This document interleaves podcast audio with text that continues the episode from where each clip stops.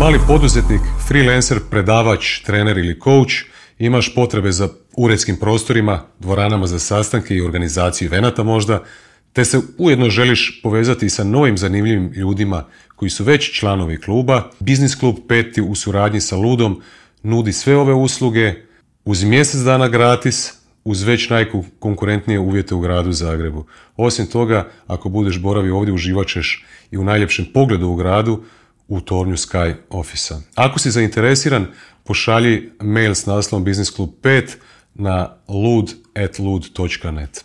Uživaj u epizodi. Dobar dan ekipa, evo nas u još jednom Lud podcastu.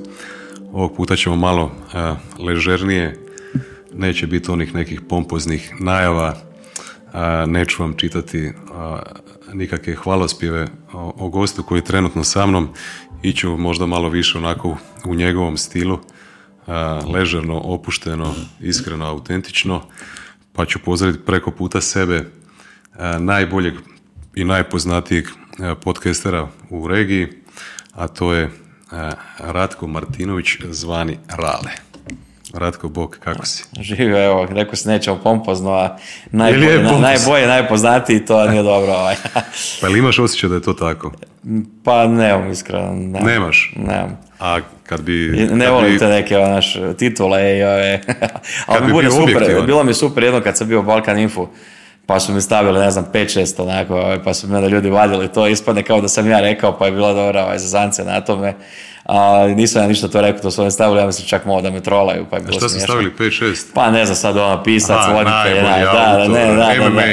To, to, to, ovaj, da, da, da, pa je To- bila ova, ja, ja sam im rekao da to ne napravim, su stavili, pa sam gledao da je to bilo trolanje mene i bilo mi to super, ovaj, na kraju su to izvukli u kojoj su onoj grupi reptili, Da. pa je bila dobra zazancija, ovaj. ali ne volim te nekakve, znaš, svejedno je šta. E, ne znam, jel, e, mislim da može gledateljima to nešto znači, ali ono, mislim da nisam najbolji, a najpoznatiji, iskreno ne znam, jel, ja sam ono, Pa objektivno šta brojke govore? pa ne znam, Ja mislim kad bi napravili, napravili analizu da si ti definitivno na broj jedan u, re- u regiji. Pa iskreno nemam pojma, evo. Ne znam Balkan Info, kakve imaju brojke, oni su bili stvarno jaki. Ovaj. Pa sad je sve pitanje kako... Rekao bi da je nekoga Tešanović karakteriziraš. najpoznatiji bi rekao da je, ali Pitanje kako karakteriziraš od- određeni internet medij, da li je u sferi podcasta, da li je, vi ste isto malo zapravo u podcast inkubatoru, vi se pretvarate više u nekakvu medijsku kuću nego, nego što je nekakav klasični podcast gdje postoji samo jedan voditelj u toj nekakvoj uobičajenoj podcast formi, sad koliko je vas sedmero voditelja? pa da, dobro, podcast Inkubator se zove, mislim da E. je to u samom startu bilo smisao, ovaj, da- to je inače Petrakova eh, kovanica, eh, sam naziv, pa onda u startu smo to tako mislili i krenuli smo mi odmah od početka stroja u ekipi i gledali smo da bi jednog dana to moglo biti, kako se to kaže, inkubator, hub ili što god za razne podcaste. I neko Ne. vrijeme e, smo bili na rubu da to tako ne bude, ali evo kaže danas je malo drugačija priča, pa nas ima dosta u biti. Mi sad ne znam koliko, moram sad točno izbrojati, ali nije to toliko ni bitno. Ima 7-8 nešto tako, možda, da, ne znam sad. Prebrzo se mijenja da bi, da bi, da bi mogao zapratiti. Da, da, evo, da, osmero, ja mislim, devetero. Čak. Sad kad si rekao ovaj, da ne voliš te, te et- etikete, podcaster, autor, ono i sve te nešto, ja sam rekao neću pompozno, pa ispalo pompozno na kraju, ali eh, sjetio sam se jedne onako smije- smiješne scene, znaš ono kad, sad smo malo prije pričali, prije snimanja o MMA-u, ja isto volim MMA kao i ti, pratim to, E, I baš u tom trenutku Up je bio ono, karijera mu bila u silaznoj putanji, recimo ovaj, ušao u UFC pa to se nije onako nekako ovaj, pokazalo dobrim potezom kak- kako se činilo na, na, na prvu da bi moglo biti. I onda znaš ono kad e, borcima dolje kad ulaze u ring pa im piše ne znam e, toliko i toliko puta je ovaj, obranio titulu pa ne znam ono najviše nokauta ili takve neke stvari. onda je jednom pisao Napravili su zezanciju kad mu je krenula karijera nizbrdo, napisali su good fishing skills, father i takve neke stvari. da, da, ali zan- zanimljivo kad to kod UFC-a, mislim, je li mu loša karijera ili nije, e, jedna isključivo situacija mu je zapravo predila cijelu karijeru Gon- Gonzage na high kick. Da. On doslovno da je pobjedio Gonzagu, borio se protiv Randy Coutura koji je bio Da. mo- možda i manje kilaže nego on, dakle nekakav borac koji mu savršeno stilski odgovara i onda bi nakon njega bi se borio ne znam sad više e, ovaj, ko, ko je tad bio uopće aktualan. Pa mislim da ti u to vrijeme bio Brock Lesnar. Brock Lesnar, borio se s Brock Lesnarom. Frank Mir i Ako Frank ga Brock je Lesnar ne bi uspio srušiti, da, to, ko zna što samo zbog jednog jedinog poreza možda bi cijela ta priča bila drugačija. Je, upravo si. Zapravo tako i Overem nekako. Overem je ušao u UFC, imao je ja- jako dobar rezultat na početku. Mislim da je on u prvoj borbi po- pobjedio Lesnara i poslije toga je nanizao onako neke poraze i to dosta, dosta i teške nekakve nokauti. Ono, Bigfoota, ali dobro, kod njega je bilo skidanje sa, ovoga, sa nedozvoljenih sredstava, mislim, bitan E, faktor u toj cijeloj priči. Jesi ga vidio sada? Neki dan su ga, Mm. neki dan mi je isplivala neka slika na, na, na internetu. Čovjek ima kila ko ja sad, on ima 80 kila. Pa da, sjećam se kad mi Plazibat mi pričao još kada zadnji put vidio ovaj, da mu je ovaj govorio da treba ovaj, Wim Hofa prakticirati, uh, preći na povrće i neke te, ajmo reći, da je to još ovako mainstream dio, uh, pričamo neke te duboke, duboke istine vezane za trening, za trenažni proces, za život onako istočnjačke mudrosti, kako se kaže. Ovaj, Mhm. e, već to je Plazimet rekao da je dosta pala mišićna masa, ali opet, vraćamo se na ono što sam ovo prije rekao, mislim da je opet jedan jedini razlog tomu skidanje sa nedozvoljenih supstancija. Ovaj. Da. I nijedan drugi razlog. Sad kažem, možemo mi reći da je zbog e, veganstva, ali evo, pao je na doping testu, pokušao se skinuti e, i evo, tako, tako to izgleda u praksi. Da. Šta ješ koliko je mladića radi njega jelo konjsko meso, znaš?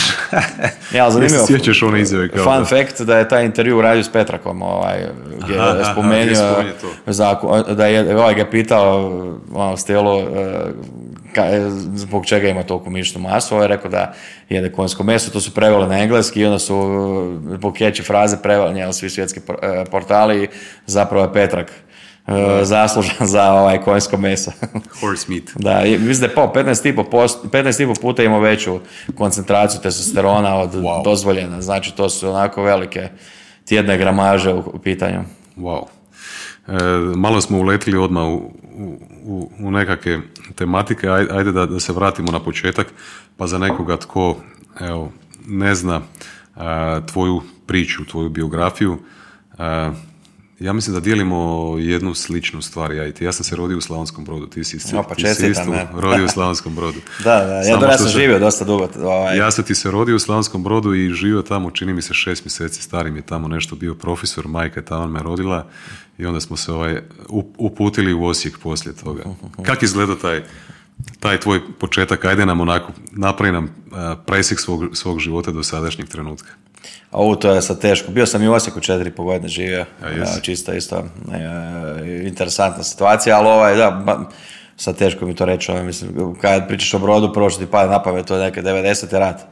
Mm. To ono šupa, e, boravak u podrumu, granatiranja, zračne opasnosti, opće opasnosti, Mm. taj nekakav koloplay gdje zapravo ti nisi znao ovaj, šta će se sljedeće desiti, ali ono kod dijete to ti je super zanimljivo. Znaš, kad neko, neko mi danas kaže, ali kao, jel, ma- pogotovo i mlađe, jel bila trauma, pa ono uopće nam nije bila trauma. On- Nama je to bilo, mislim sad, e, ružno će zvučati za neke, kažem, dosta ljudi imalo pre- e, velike traume, smrti i to, ali nama je bilo zabavno kod djeci. E, S nekakve dječje perspektive. Jel? Neki su, djeca su igrala u pijesku, znaš, sa vojnicima, igrali su kao boja indijanaca, mi smo ono, se igrali sa vrećama e, i ne znam, imali smo onako skrovišta po podrumu i te neke naše klasične ratne priče, slušali smo, e, e, starija djeca su donosila Komodorac, Atari, e, slušao se Guns N' Roses i tako interesantno. ono.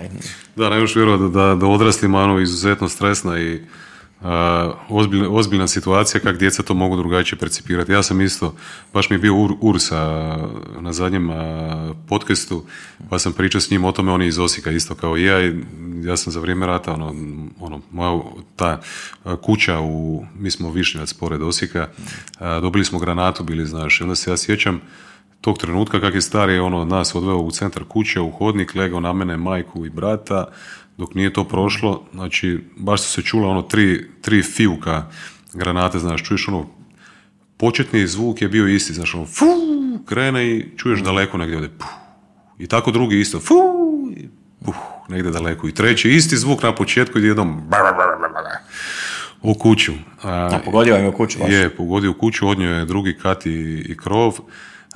Mi smo poslije toga pobjegli dolje u podrum i onda se sjećam da kad se smirilo ovaj, pucanje i sve, da sam ja izašao van u dvorište i, iza kuće i da je cijela trava bila kao da si sa, sa ono, paprikom, onom ljevenom, a, poškropio ovaj, travu od crijepa, je bilo sve crveno i onda sam ja rekao starom, nemoj, molim te da me ne probudiš ujutro, moram skupljati gelere, nemoj da mi dođu susjedi pa da mi uzmu gelere, znaš, sad zamisli koji je to ono. E, tako je kod nas grunulo stan iznad moga, ali kad je zvi, e, pištalo bilo, misli, e, ono, kod djeca smo isto e, pokušali prepostaviti po zvuku gdje će roknuti granata.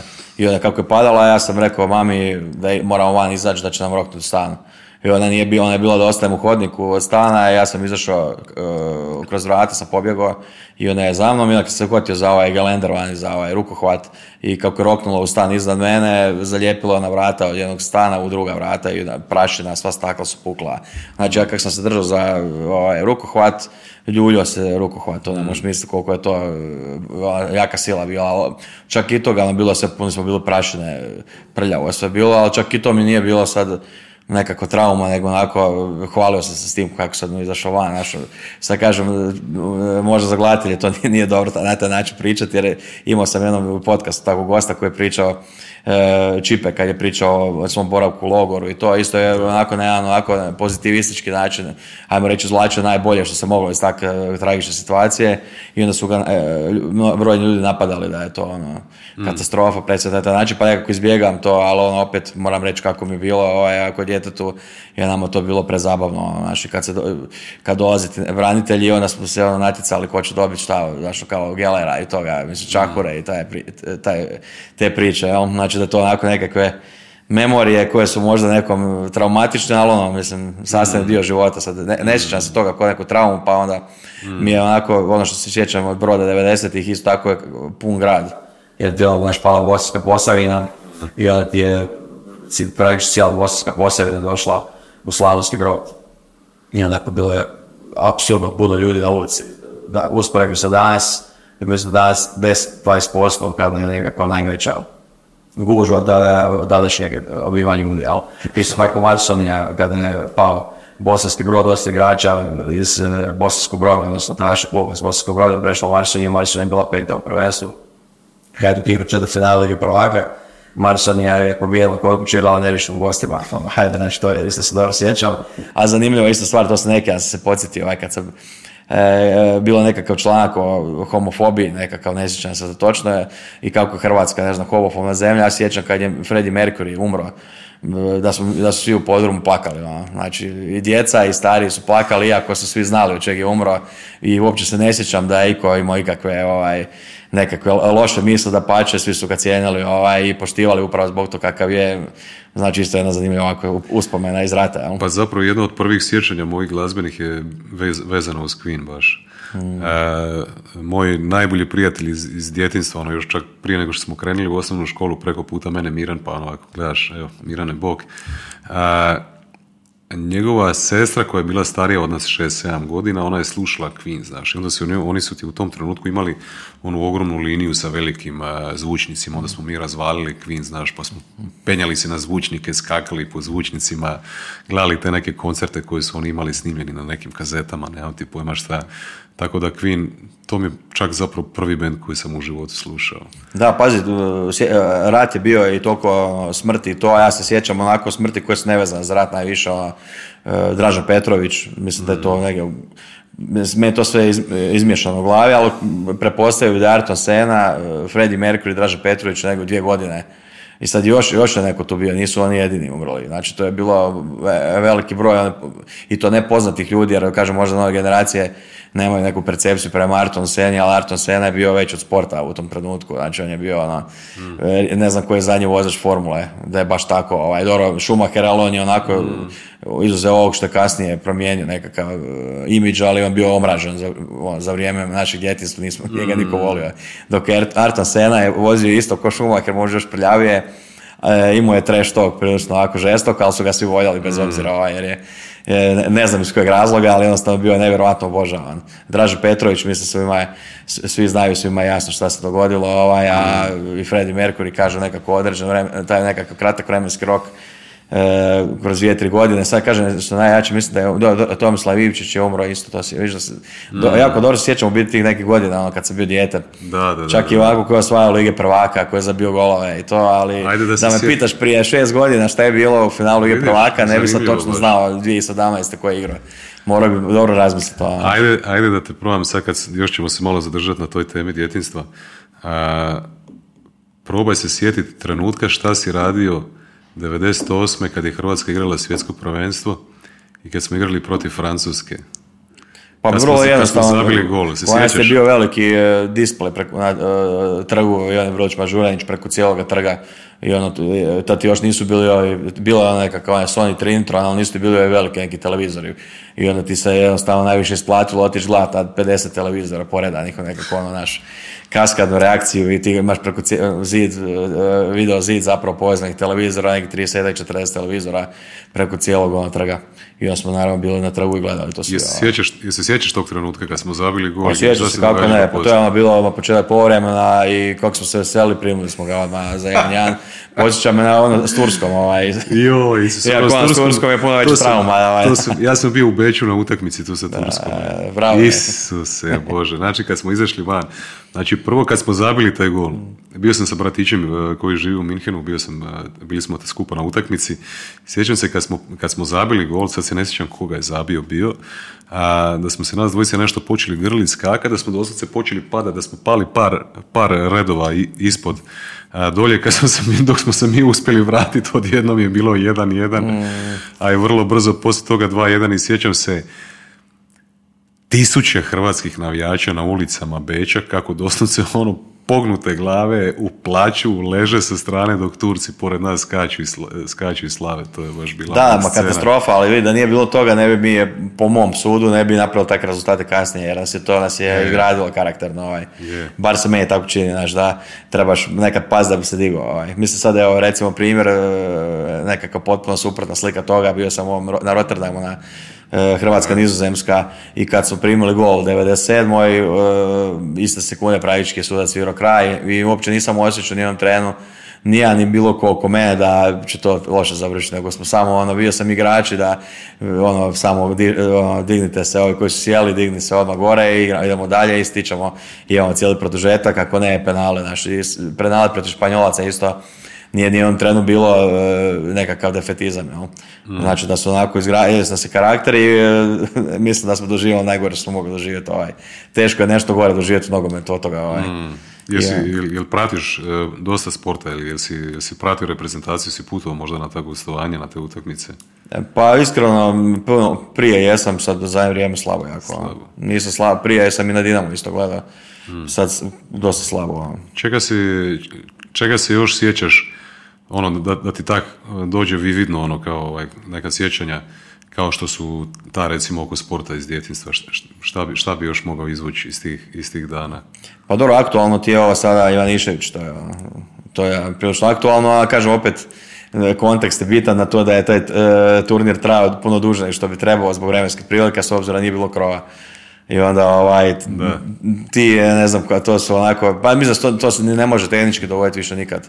Zato što je ovo bilo pre- prekidanje mečeva. Jednom kada Ivanišević gubi u provalije, drugi put kad vodi i kad gazi, onda ga prekinu. Znači, onako nikad ne znaš, ovaj doslovno, ko da prebacuješ, ono, kada te zalijevaju hladnom vodom, onako da. I, pa je znaš šta, i svjetsko, evropsko prvenstvo 96. ona, kada je, e, ko je to bio? je ovaj, Šuker lobu da, baš kad, su- kad je gunio Bilića, ko je to, ga to gunio Samer, ne znam, sad se više A, ne je, sjećam. 96, ako misliš Da, kad je Bilić 96. igrao, da. Njemaca. Da, e, Njemci smo pobijedili 2-1, ono kad je Šuker imao onu rolicu, pa... pa Da, da, da, ne, gol. ne, 90 96. pričamo. 96. da. No, u četvrtfinalu, kako smo mi izgubili u četvrtfinalu? Da smo izgubili Njemaca. E, da, od Njemaca. Mislim, od Njemaca 2-1, da. Da. Šuker je zabio taj jedan gol. 2-1 je 2:1. bio, aha, ne, ne, znam koliko je bio rezultat, to je ovaj. Viš kako se sjećam toga, čovjek, iz 96. Sjećam se da je bio za pobjednički gol, da je ovaj, uh, gurnje Bilića i da nije svirao faul. ono. Da. To se sjećam, ovaj, ali sad ne znam, to bilo, da, pa je za 2-1, da. Viš kako je zanimljivo da se sjećamo iz djetinstva tih nekih situacija koje su vezane u sport, koje su ti onak, očito su prouzrokovale nekak, nekakvu intenzivnu emociju u, nama kad, kad je to tako ostalo dan danas, ono da se sjećam i koji je rezultat bio i koji je zabio i gol i tako dalje. Jel, e, jel, jel, jel možeš još neka, neka sjećanja izvući? Pa rukomet, ono kad- ali mimo sporta, da. da. A, sad je još pao rukomet, ono kad smo protiv Šveđana u polufinalu, koji su bili alfa i omega s Rusima, kad smo njih vodili, ne znam, ono tipa 17-9 na poluvremenu, to je ono, nezapamćeno e, gubitak e, Šveđana u njihovoj najboljoj generaciji, mislim, to se sjećam dobro isto, ono. Ko ti je naj, naj, naj, najdraži ili najbolji hrvatski sportaš svih vremena? Kog, kog se, ono, sad sjećaš, pamtiš da ti je da ti je drag. Mislim, možeš i ove, odabrati ove od danas. Pa teško se to reći, ovaj, hm, pa ko mi doje najviše je- sreće, je a to je puno, vjerovatno Modrić, ovaj. Mislim da je ovo definitivno koja je, e, mislim sad da ti si isto godište koji ja ti najbolje znaš ovaj da smo svi mislili nakon 98 da se to više nikad neće ponoviti. Znači, ja se ne mogu sad reći, nisam baš sa 100% mislio, ali sam bio prilično uvjeren da je teško.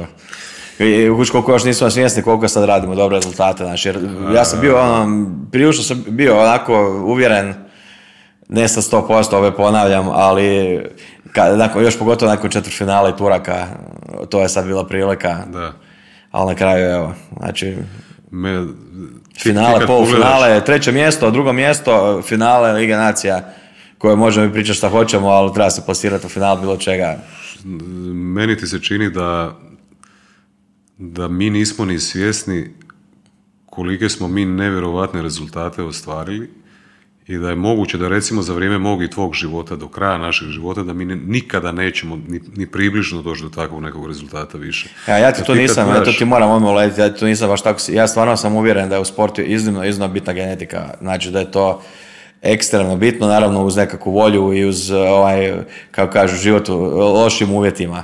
Znači, ne, teško je nekoga sa zlatnom žlicom nagovoriti da se odriče svaki dan svoga života za nešto. Naravno, ako ima pobjednički mentalitet, onda nije toliko teško. Ali mislim da imamo jako dobar ovaj, genetski bazen za rezultate i da se pitanje hoće to biti u nogometu, u nekom drugom sportu, ali mislim da će se rezultati događati jer ono, Nizozemci bi prvi trebali reći da uh, oni su prvi mislili da se njima neće dogoditi od Cruyffa ništa bolje od toga, pa se dogodila generacija, generacija uh, ovaj, Van Basten, uh, Rijkaard, Gullit, pa im se dogodila 2006. finala svjetskog prvenstva. Znaš, oni su isto tako mislili, pričao sam s Nizozemcima o tome, Ali- starim Nizozemcima, to tako uvijek misle, znaš, jer nije, nije velika nacija nizozemska. Znam. E, I onda su imali, ta- bili su tog 8-9 uvjerenja. Ovaj, znaš. 8-9 milijuna Pa stanovnika. da, da. čini mi se tako nekako.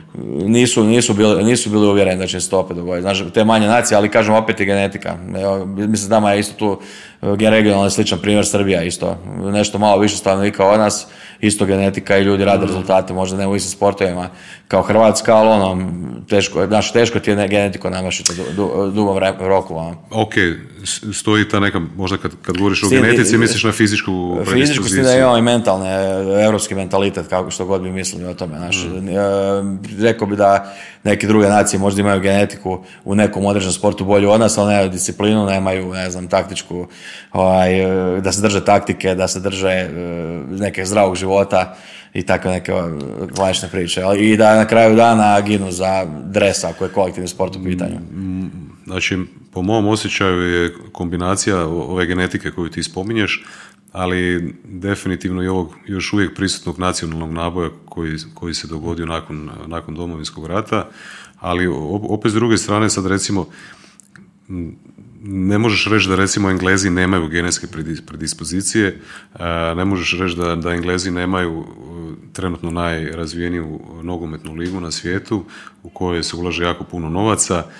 Ok, postoji jako puno i, i stranih igrača koji ne igraju za, za englesku nacionalnu reprezentaciju i ne možeš reći da to nije nacija koja je u jednom trenutku ono, ja mislim da, da su pokorili 40% a, svjetske populacije planete, ono geografski, ovaj, su zauzeli, imali kolonija, ne znam, što ti hoću reći, zapravo mentalno koliko koliko je to agresivan i probitačan narod i oni su zadnji put 1966. godine osvojili svjetsko Pa dobro, ali prvenstvstvo. ali sad su, Prije toga, sad su prvi u toga- svemu, znači u svim uzrastima su prvi, do, žen- e, doslovno muškim i ženskim i e, igrali su polufina- igrali su finale ovoga e, europskog prvenstva, znači izgubili ga na penale.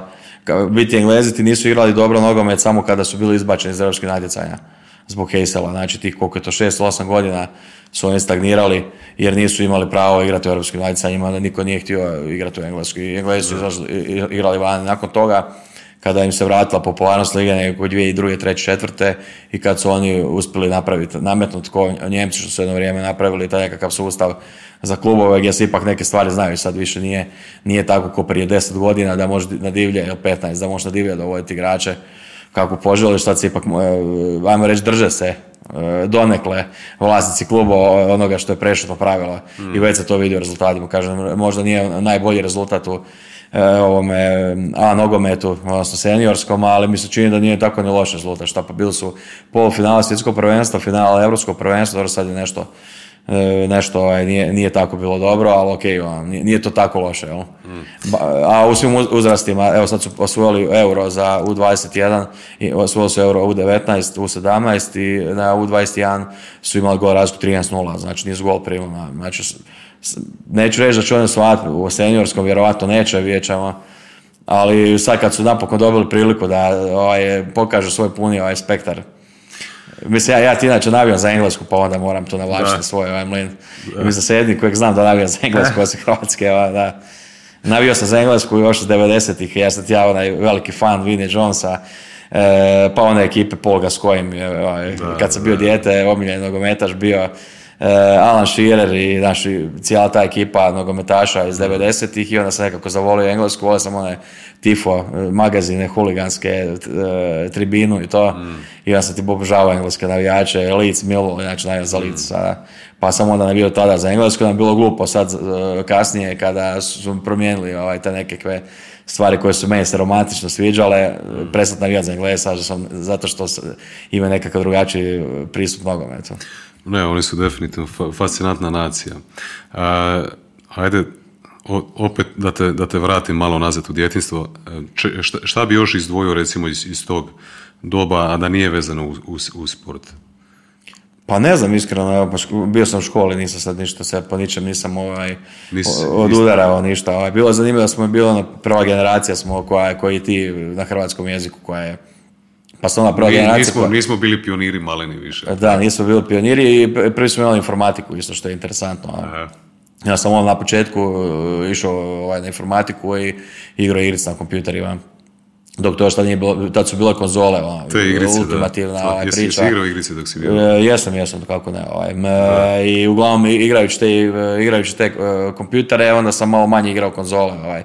Ali smo naučili programirati u nekim jezicima, ono, ne znam, logo, C++ i tako, kod djeca još. Šta, ko je, Basic isto. A koja je prva konzola koju, koju si susreo?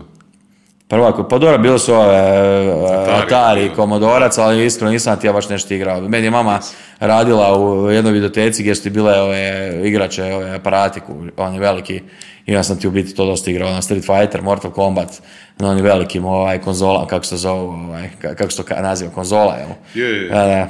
veliki uređaj, na njima smo to ono, peglali svaki dan, ja sam imao ključ pa sam mogu igrati cijelo vrijeme. Ovaj. A onda se kasnije kompjuter, ovaj, E, Doom mi je onak bio kod djetetu najbolja igra, je Wolfenstein je taj, da, taj džir, Dave 2 isto. ja, ima ih, ima ih igara, ovaj ja sam prečo kasnije na strategije na menadžera. Ono. A, uh, menadžera sam igrao čovječe 100 godina. Mm. Igrao sam za Marsoniju, doduše neuspješno kod djete, Aha. negdje 12-13 godina, bio sam golman, ovaj, a dosta sam nizak. Dobro, tad nisam bio, tad sam bio visok, pa sam presto rast ali sam ono, igrao to Marsonija i igrica i to, to nije, nisam baš neš bio ono, proaktivan, kako se kaže. Ono. Tako ti ja, ja i Uraz, ne znam, ne znam da li imaš brata ili sestru. Ja, brata. šta imaš? Brata. Brata, da. Tako ti se ja i Buraz znamo dan danas nekad, ono, znaš, ta melankolija je zanimljiv osjećaj nekakav. Znamo se kad se sjetimo tako nekih igrica iz djetinstva na koje smo zajedno igrali, onda si pošaljemo, znaš, nađeš danas na YouTube možeš naći što god hoćeš. Ono sad nađeš neku igricu koju smo igrali na Segi, e, to, ne znam, to, koju smo igrali na Nintendo, ono, Nintendo 64 ili je bio, da. Da, Nintendo 64, bio Super Nintendo, bio ti Nintendo, pa Super Nintendo, pa Nintendo 64. Da, zapravo jako puno mog djetinstva je vezano uz te igrice, konzole, PC, i svašta nešto, to je bilo zanimljivo. Pa onda, da, ono, mislim na Super Nintendo i onaj nogomet isto. Ovaj, pa bio ti onaj, ako sjećaš, ka, e, kickbox igra, pa kad je bio Cikatić u njoj, ne znam Cikatić je bio u igrici. Cikatić je bio u igrici, a ono, baš ovi stari borci, ono, baš, ne, bio je, ne znam, bio hust uopće, ali Cikatić zna da bi bilo je samo osmorica za odabrat I on je bio među njima. Imao je, sjećam se da imao nekakav one punch knockout. Ono, Da. E, onako, ukopa se ovaj, dupli dek i samo čekaš da se ovaj otvori i gađaš ga i onda ga možeš nokautirati tako. Bilo je naravno i ovih e, Andy Hug sa onim axe kickom i tako. Bilo je onako zanimljiva igra fora. ono. Ma evo, to, to djetinstvo, ba- baš jak, jako ga često vežemo uz, uz, uz te igre, ono, na svim razno raznim konzolama, ne znam, jedna prva zapravo koju se sjećam, mislim da je to prva prva igrica koju sam igrao na Atariju i to je bio Prince of Persia. Ali baš taj originalni prvi Prince of Persia, pa onda je izašlo njih kasnije koliko ti Bog Prince of. Persia, pa dobro i Super Mario, mislim da je to. Super ovaj, Mario, naravno. Razne inačice da je svako igrao. Ja Ja smo imali smo one fake ove, konzole, kupiš na pijaci, ovaj, one, ovaj, ka kineske neke, ne, ne znam sad točno. I onda imaš tih 7-8 igara, imaš one, dobiješ pušku pa pucaš po onim patkama. ono. Ejuj, Da, da, da, neki zvukovi, ono, z- z- z- epilepsija jedan kroz jedan. ono. Jel se sjećaš onog puhanja, one... dis- Da, da, da, da, da.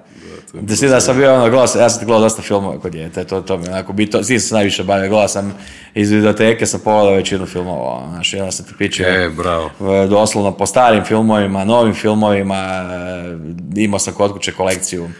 Ajde sad, koji ti je bio glavni junak iz djetinstva iz tih filmova? Se, se možeš sjetiti koji Pa bez frke, evo, ja sam volio Himena, Ninja Kornjače i, Termina- Oh, i evo ga- Terminatora. evo ovaj. ga He-Man. Ti- Terminatora sam volio, Terminator 1 i 2, mislim da Terminator 2 pogledao 500 puta. Ovaj. Meni je mama napravila Jumper He-Man. Haha, da, pa super. Ja. Da, to ja sam imao, imao sam te neke one igračke koje su bile za kupiti. Ovaj. Vidio sam sad da ima na ovoj aplikaciji ovaj, Sky Showtime, o Ninja Korečama, dokumentarac o onim e, igr- igračkama. Aha. Pa sjećam, baš se kad sam vidio trailer, moram to pogledati, nisam ga još pogledao. Kad sam vidio trailer, vidio sam jednu igrač koju su mi maznuli u vrtiću. Pa sam onda bio jako ljuta, se sjećam. ono. Mislim da bi trebali za tu našu generaciju 85. pa koju godinu prije ili kasnije da bi trebali a, malo o- ovi am, bogati i ove kompanije velike da bi trebale gađati na tu našu malu nostalgiju, znaš. Imam osjećaj da, da mi danas izbaci tako nešto iz tih, iz tih dana da naprave kao neki uh, ono, revival kao takvih nekih uh, igrica, Ali proizvoda rade ti i oni to samo što unište, znači to, ja to često pričam u podcastima, da u- doslovno nam unište djetinstvo. ono, Znači uzmu sve naše iz djetinstva i onda, ne znam kako bi to nazvao, ja, ja bi ne bih rekao da je to prilagođavanje današnjem djetetu, nego prilagođavanje njihove slici koje bi oni želi da naše dijete bude. Ovaj. I Himena su tako doslovno izrazbijali, iako kažem na kraju je malo bilo, je, bilo je malo bolje što se, eh, kad im je lako loše prošao, onda su malo, primi- vidjeli su da, eh, na Netflixu da, da im starija publika gleda dosta Himena i da jako kritizira i onda kad su vidjeli mlađa publika baš ne gleda, onda su ga odlučili malo eh, u drugoj sezoni, malo, dje, malo starijoj publici približiti, ista stvar sa Ninja Kornjačama, ma bilo čime zapravo, šta god mi pada na pamet, Star Wars, Indiana Jones, sve su propastili, ali kažem, to je ovaj, standardne tekovine današnjeg društva. Sad kažem, e, nervira me posebno je to jer nisu uspjeli razviti novu publiku, a ono, neke 90. 2000. kada bi uzimali nešto tako staro, onda su to radili isključivo za novu publiku i kad uđu tega kao e, antagonizam sa starijom publikom, onda se nju ne prilagođavaju, ali su uspjeli privući tu novu publiku ili, ili su bankrotirali. To su bile dvije opcije danas. Oni e, imaju novca koliko god im treba s obzirom da je nekakva velika produkcijska kuća iza njih. E, mlađu publiku uopće ne privlače, to se vidi po statistici. Stariju publiku gube konstantno i oni idu i dalje i dalje dok ne dođu do nekakve ono, epska debakla sa e, pregledima kao ovaj Scooby-Doo, ovaj spin-off sada što su izbacili Vilmu. Nisam Znači potpuni debakl, to je ono, ne znam, 1,7 na IMDb-u najslabije gledana serija na HBO, ja mislim, sad ne, nisam se 100% siguran i morali su prekinuti nakon prve sezone. I e, o, žena koja je radila seriju je rekla da je, e, da je jako žao što je suvremena publika tako tradicionalna s obzirom da je ona Vilmu prilagodila svom djetinstvu. I onda, I onda ti je sve jasno, ovaj, znači onako dosta sebičan, sebičan scenaristički, scenaristički pristup koji je danas dosta uobičajen. Da ti imaju dosta dobre te analize kad gledaju ti scenaristi kako zapravo prilagođavaju samima sebi.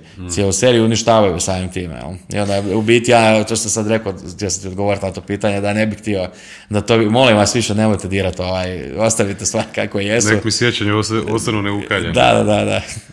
A, I sad bih htio napraviti s tobom jed- jednu veliku usporedbu pa da, da po- pokušamo nekako ovaj, to izdiskutirati malo. A, još, ja recimo kad se sjetim iz svog, svog djetinstva, ono, prvi put kad sam išao u kino, čini mi se da je bio Lion King, ono, ne znam, Aladdin, ti neki kultni, ono, Disneyevi mm. crtani filmovi, pa kad se sjetiš one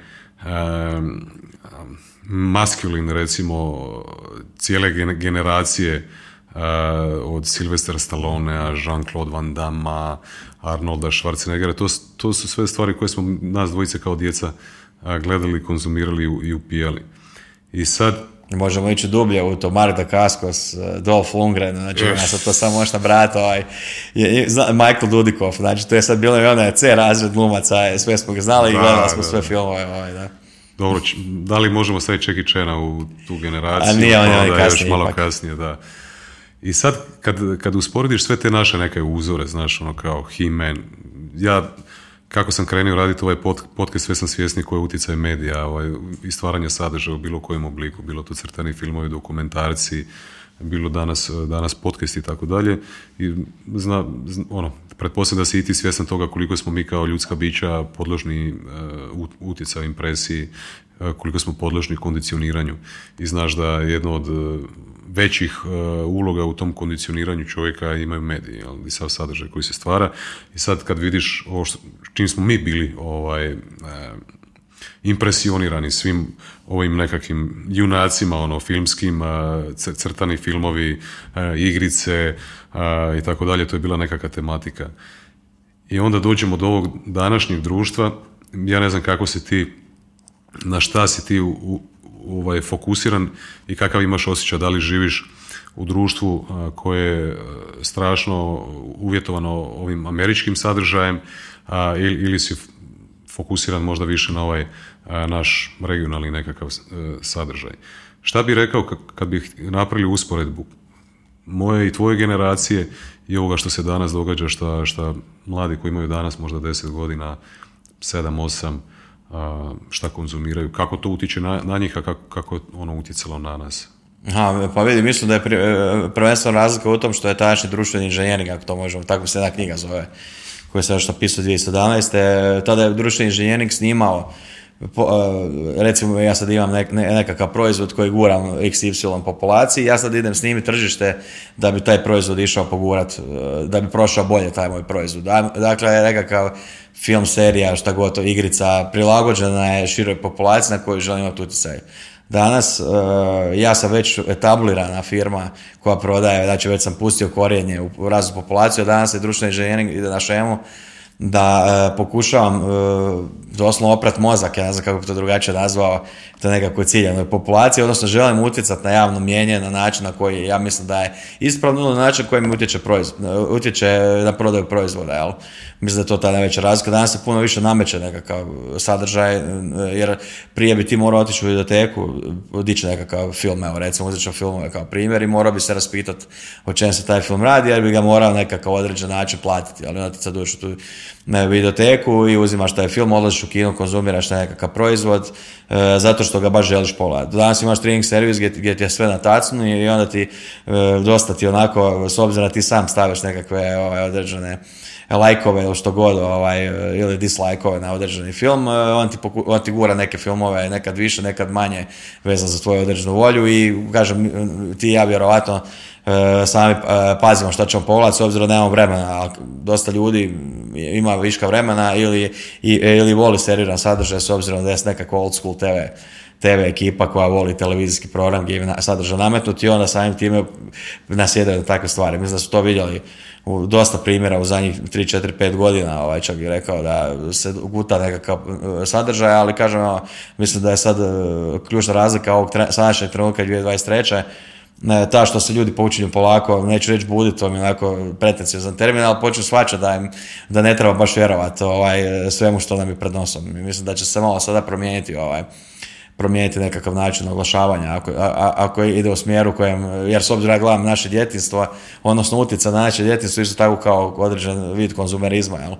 I mi smo isto nasjedali na nekakve tipične konzumeristične e, podvale, manipulacije ili marketing, kao to ko želi nazvati. I onda smo u tim trenucima gledali Himena, s obzirom da je Himen cool, ali tu je velika tvornica igračaka stala iza toga i e, tog imena su nam, ajmo reći, progurali, ali progurali su nam iz tog razloga što je to podsjećalo na sve ono ostalo u društvu i spomenuo Schwarzeneggera kao Konana recimo, ajmo reći da je to nekakav primjer i onda su oni pokušavali ne, ne, kao kažu Srbiji, ne talasa previše, ići u to nekakvom smjeru, to će zadovoljiti publiku. Danas imam dojam da djeca doslovno isforsirano dobiju nekakve sadržaje kojih možda uopće ne zanimaju i ti neki sadržaji su zato i kratkog vijeka. Tako sa pjesmama recimo. Na nasilu se stvore hitovi koji imaju nekakve catchy fraze, nekakvu e, dubinsku kvalitetu i onda se dogodi sa, kažem, neko će reći da sam ja E, boomer ili nekakav old school lika, ali ono čini mi se da pjesme, e, hitovi iz, ne da mi se čini, nego tom odgovorno tvrdim, iz 86. 96. i 2021. druge e, nemaju isti nekakav, nekakvu moć. Tipa vidio sam Dora iz 96. sad onako banalan primjer, gdje je pis, 20 pjesama koje sam natjecala na Dori, a 13 pjesama sam znao tada. Ja nisam baš siguran da će Dvore 2022. dvije pjesme biti hitovi za 20 godina. Taka ista stvar sa filmovima, bio sam nekakav eh, box office 86, sad sam spomenuo, eh, eh, Terminator, ne sam nisam siguran Terminator bio prvi dio, da sad se nećem točno, možda malo kasnije, ali 30 ili 40 filmova sam znao. Nisam siguran baš da će iz 2021. druge biti toliki broj kvalitetnih filmova.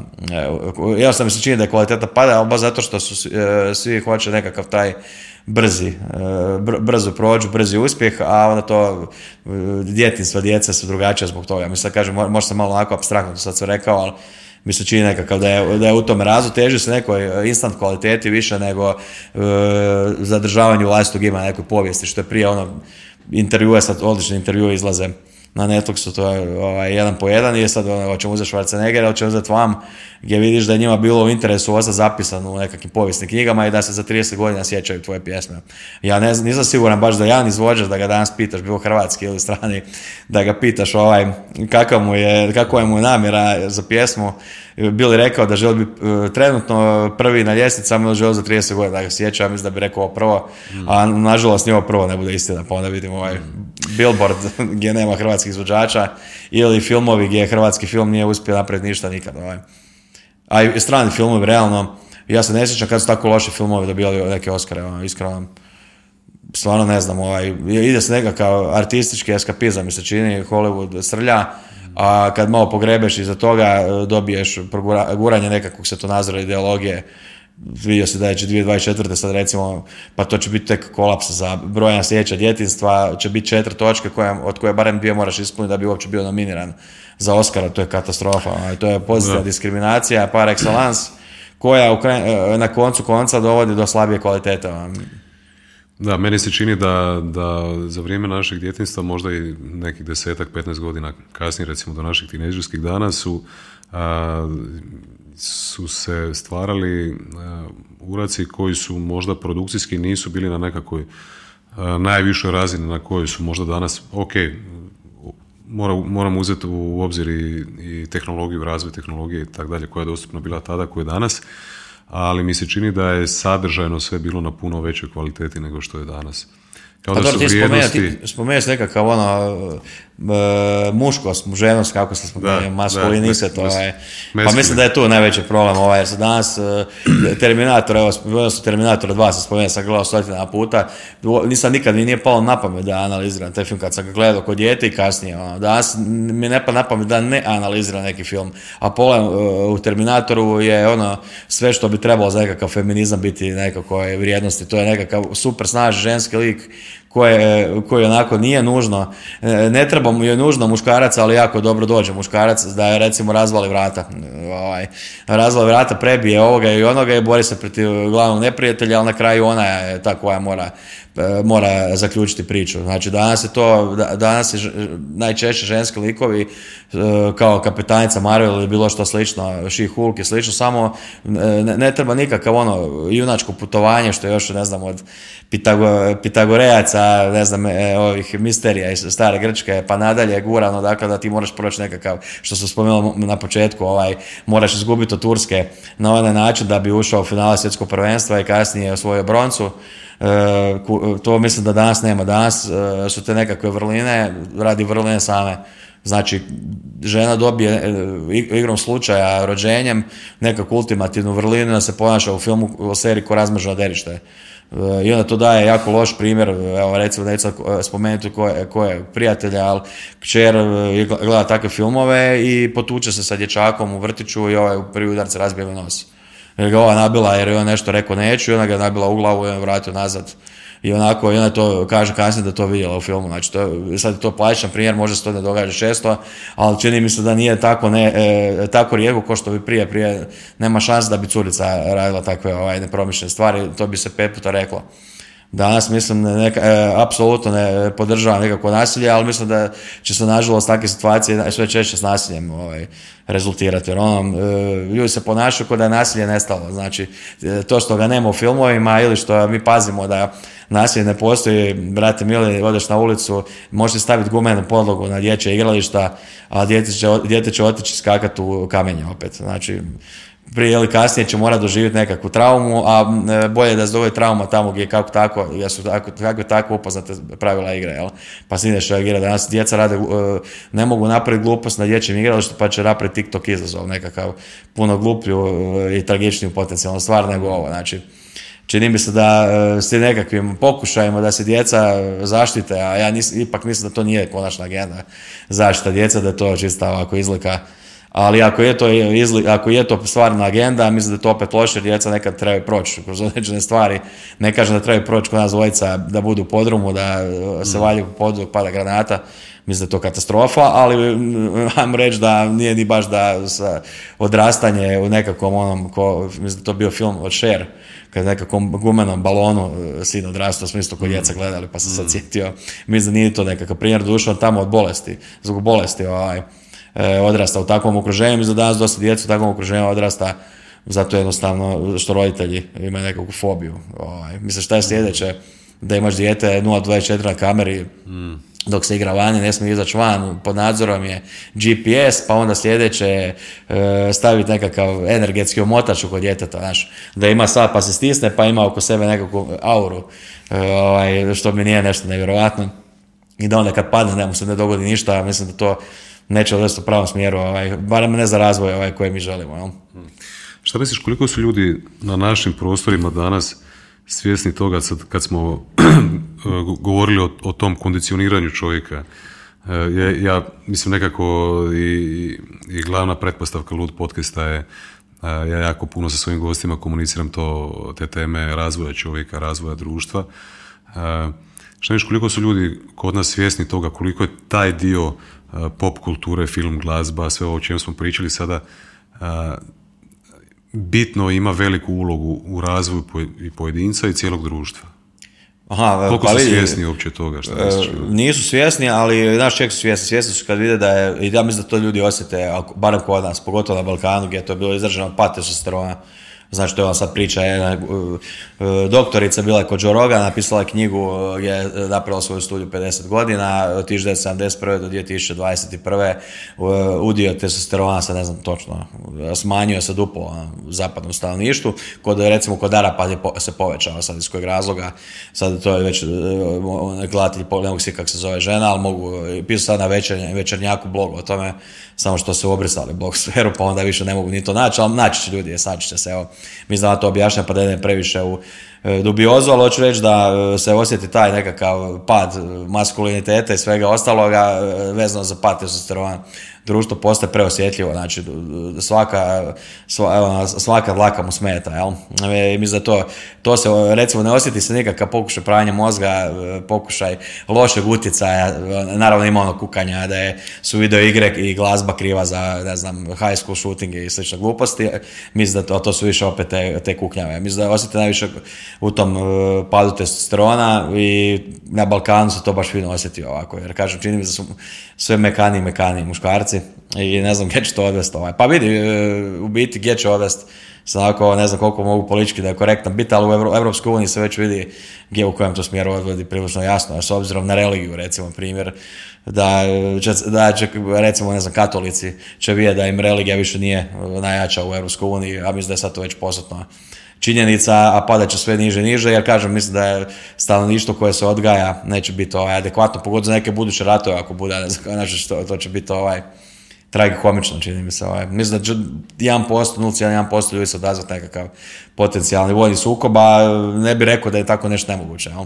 Do prije par godina e, smo vidjeli kako su svi govorili da je to apsolutno nemoguće, sad već ne govore baš tako, a nisam siguran baš da će se neki, neko primiti puške. Mislim, ja prvi, prvi bi pet puta razmislio, ali ono, znaš sam, ako ti napadnu kuću, šta ćeš? A mislim da današnje generacije, e, ne samo da ne bi se primile puške, ja ne kažem da je to dobra opcija, nego e, bi bile krajnje nesretne, ovaj, da u biti bilo bi neadekvatne za rat. Mislim da sjećam se, to mi je general Prkač je pričao u podcastu, jer je bila ona priča, nekoga je pitao po stoti put pitanje, šta kažeš za ove Minken Boy na naš taj džir koji su pobjeli pa rekao vidi meni je bolje da su pobjegli nego naj, najopasniji kad je u brigadi takav jedan koji je došao ima onako srce da bi branio nešto ali čovjek nije za to.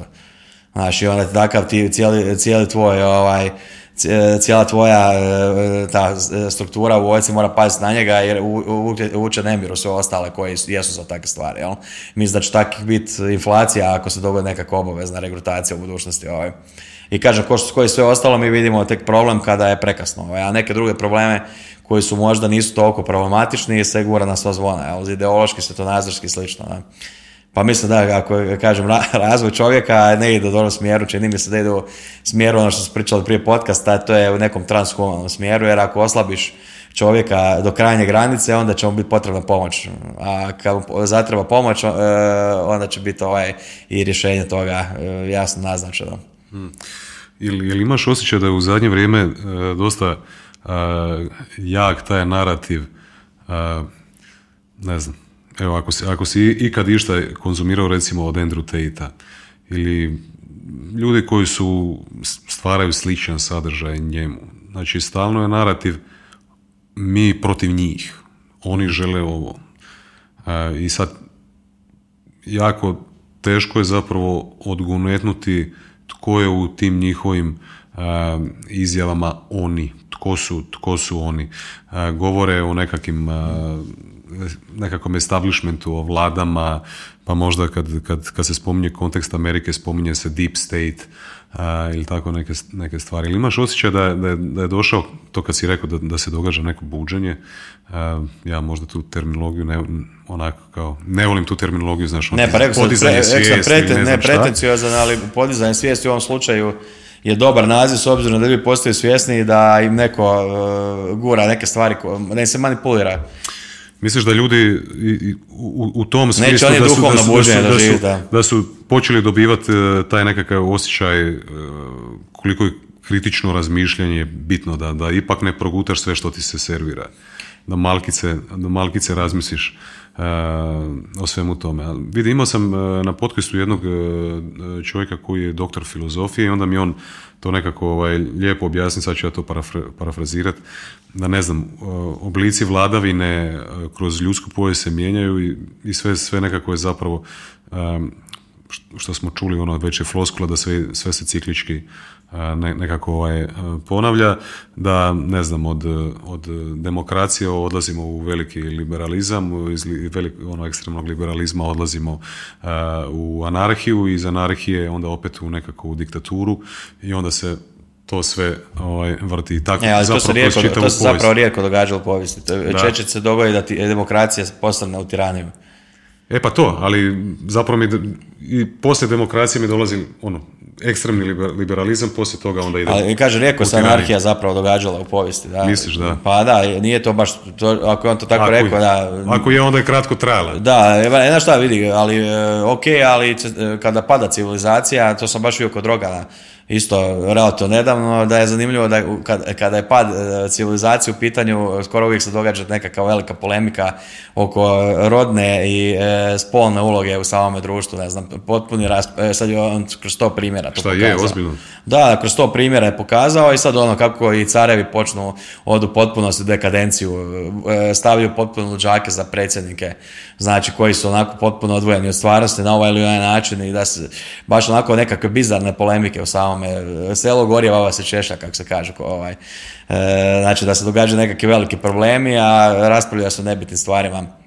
Mislim da je to nekakav razlog. Gdje ćemo letiti, ne znam, zato što kažem, mislim da se po prvi put događa ta penetracija transhumanog e, potencijalno e, čovječanstvo, a onda samim time se mijenjaju ta pravila, to je znači Platonova e, republika, ovaj, to što se ti sad parafrazirao, ovaj, taj nekakav klasični način razvoja, odnosno raspada same države, ali u ovom slučaju bi ti nekakvi radikalni liberali bili progresivci, progresivna ta ljevica koja je, rekao bi onako, više pro, progresivno onako radikalno liberalno, ne bi rekao da su oni klasični liberali, da su nekakva među skupina između liberala i e, ljevičara. Ali mislim da spomenuo se ko su oni, e, to je onako interesantno, recimo prije deset godina, to sam već spomenuo nekim podcastima, kada sam se e, žalio protiv e, korporacija oko nekakvih njihovih ovaj, najgorih nekih ono, pokušavanja zataškavanja teških zločina i slične stvari, ima ih to od 50 60 imaju od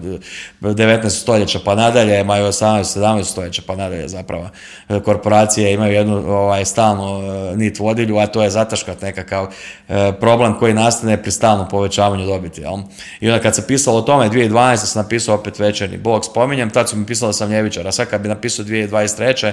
rekla sam desničar, znači da su se ljevica iz mene nepoznatog razloga dosta približila tim korporacijama koje sada najčešće e, su sponzori tih nekih ovaj, ili društvenih e, ili socioekonomskih zbivanja ili ovih recimo klimatskih promjena, dakle korporacije koje najviše štete rade, to mislim da se možemo svi složiti, ovaj, ako, kolika god je šteta, korporacije su glavni problem, ali one sad financiraju borbu protiv tih problema, mislim što je onako apsurdno no dobro. I sad kad dobiješ to, ti zapravo vidiš da tim korporacijama neko cijelo vrijeme, cijelo vrijeme upravlja, onda ti kad vidiš, e, opet idemo dalje, kad vidiš ko gurate nekakve određene sadržaje, vidiš da su vlasnici tih streaming servisa, produkcijih kuća koji guraju te nekakav, kako ćemo to nazvati, Vogue sadržaj, kako god, i usporediš sa vlasnicima korporacije koje promoviraju određene sadržaje gotovo iste političke strukture, dobiješ e, dobiješ prave ljude, jer su jedni isti ljudi drže od Black Rocka pa nadalje drže te e, mislim ista stvar ti je na desnici jer cr, e, znači to je svoje crkva i nekakvi ono think tankovi koji su ajmo reći konzervativni, ali mi se sad čini da desnica je možda prije nekih 15 godina s obzirom na ono što se događalo u Afganistanu, Iraku i sve ostalo, bila glavni ovaj, generator nestabilnosti, sad mislim da je ljevica, s obzirom da radi taj problem društveni i kaže kogod je i ole realan e, bi trebao kritizirati neke ove stvari. Kažem, ja, ja nisam, ne, pobornik toga da ako e, sam je nekako određen svjetonazora ideologije da moram pošto poto braniti braniti to, makar znam da griješe, jel? I mislim da se tu dosta toga promijenilo i ti kad to sve zbrojiš i oduzmeš, zapravo dobiješ doslovno imena i prezimena ljudi koji guraju određenu, određenu agendu. Sad bi vam to morao e, određene ovaj, e, konkretne slučaje iznositi, ali neću zato što to će ti udarati na ovaj algoritme, pa sam to prešutio, ali kaže gledatelj pretpostavljam da mogu znati o, čemu se radi. Aha. Misliš da to šteti algoritmu? Mislim da e, šteti ovaj algoritmu zato što smanjuje ti rič ovaj, ili se to utječe na ostale podcaste. Da. Čak, čak i ako je samo izgovoreno kao, kao riječ, a nije nigdje opisano u, opisu videa ili naslovu videa, misliš da i transkript isto je bitno? E, sreća to što mi pričamo na hrvatskom jeziku, znači pričamo na engleskom, onda imamo veliki problema najčešće. Doduše sad je YouTube malo olakšao, e, čini se već pola godine. Malo, Jesu, malo, malo zbog Twittera i maska. Da, da olakšalo se vidim da David Icke ono, često je pušten na YouTube, što je bilo nezamislivo prije pola mm. godine sad ga imam non stop, izlaze Andrew Tate, stalno izlaze intervjue, najjači svjetski mm. podcasta, mm. ovaj, Bobby Kennedy e, junior, znači nema šanse da bi on prije godinu dana bio na medijima, na YouTube-u, sigurno ne bi bio, a kamoli da bi se za predsjednika, znači to, mislim, zato kažem, mislim da se neke stvari mijenjaju, ovaj, jer ljudima je puna kapa, a i vidjeli su koji se način ovaj, manipulira, mislim spominje fact checkera, mislim su, kad vidiš ko su sponzori fact checkerima i kako se to šta blokira, onda ti otprilike dobiješ jednu onako dobru sliku ko je zadužen za ovaj, E, za, za te vice zure, jer ono, bio sam stavio sad, opet neću o imenima da te ne na algoritam, ali stavio sam, uh, uzeo sam desničarke stranke uh, ovaj, našeg fact checkera, kako ih pere, ne znam, 30 još nešto puta je jednu, drugu je 27 ili 8 puta, a dvije lijeve stranke, jednu je dva put fact checkao, dru, drugu jednom, a ono, ekonomske stvari, kakve pričaju te lijeve stranke su ono absurdne, znači to ajde, ako ih neće svjetonazorski ovaj, e, lomiti rič, morao bi im lomiti rič na ekonomiji, pričati potpuno nebuloze iz nekakvog standardne ekonomske misle, znači to su onako e, abstrakcije iz 50. godina prošlog stoljeća i oni to mm. deru ovih uopće ne e, fact checkaju.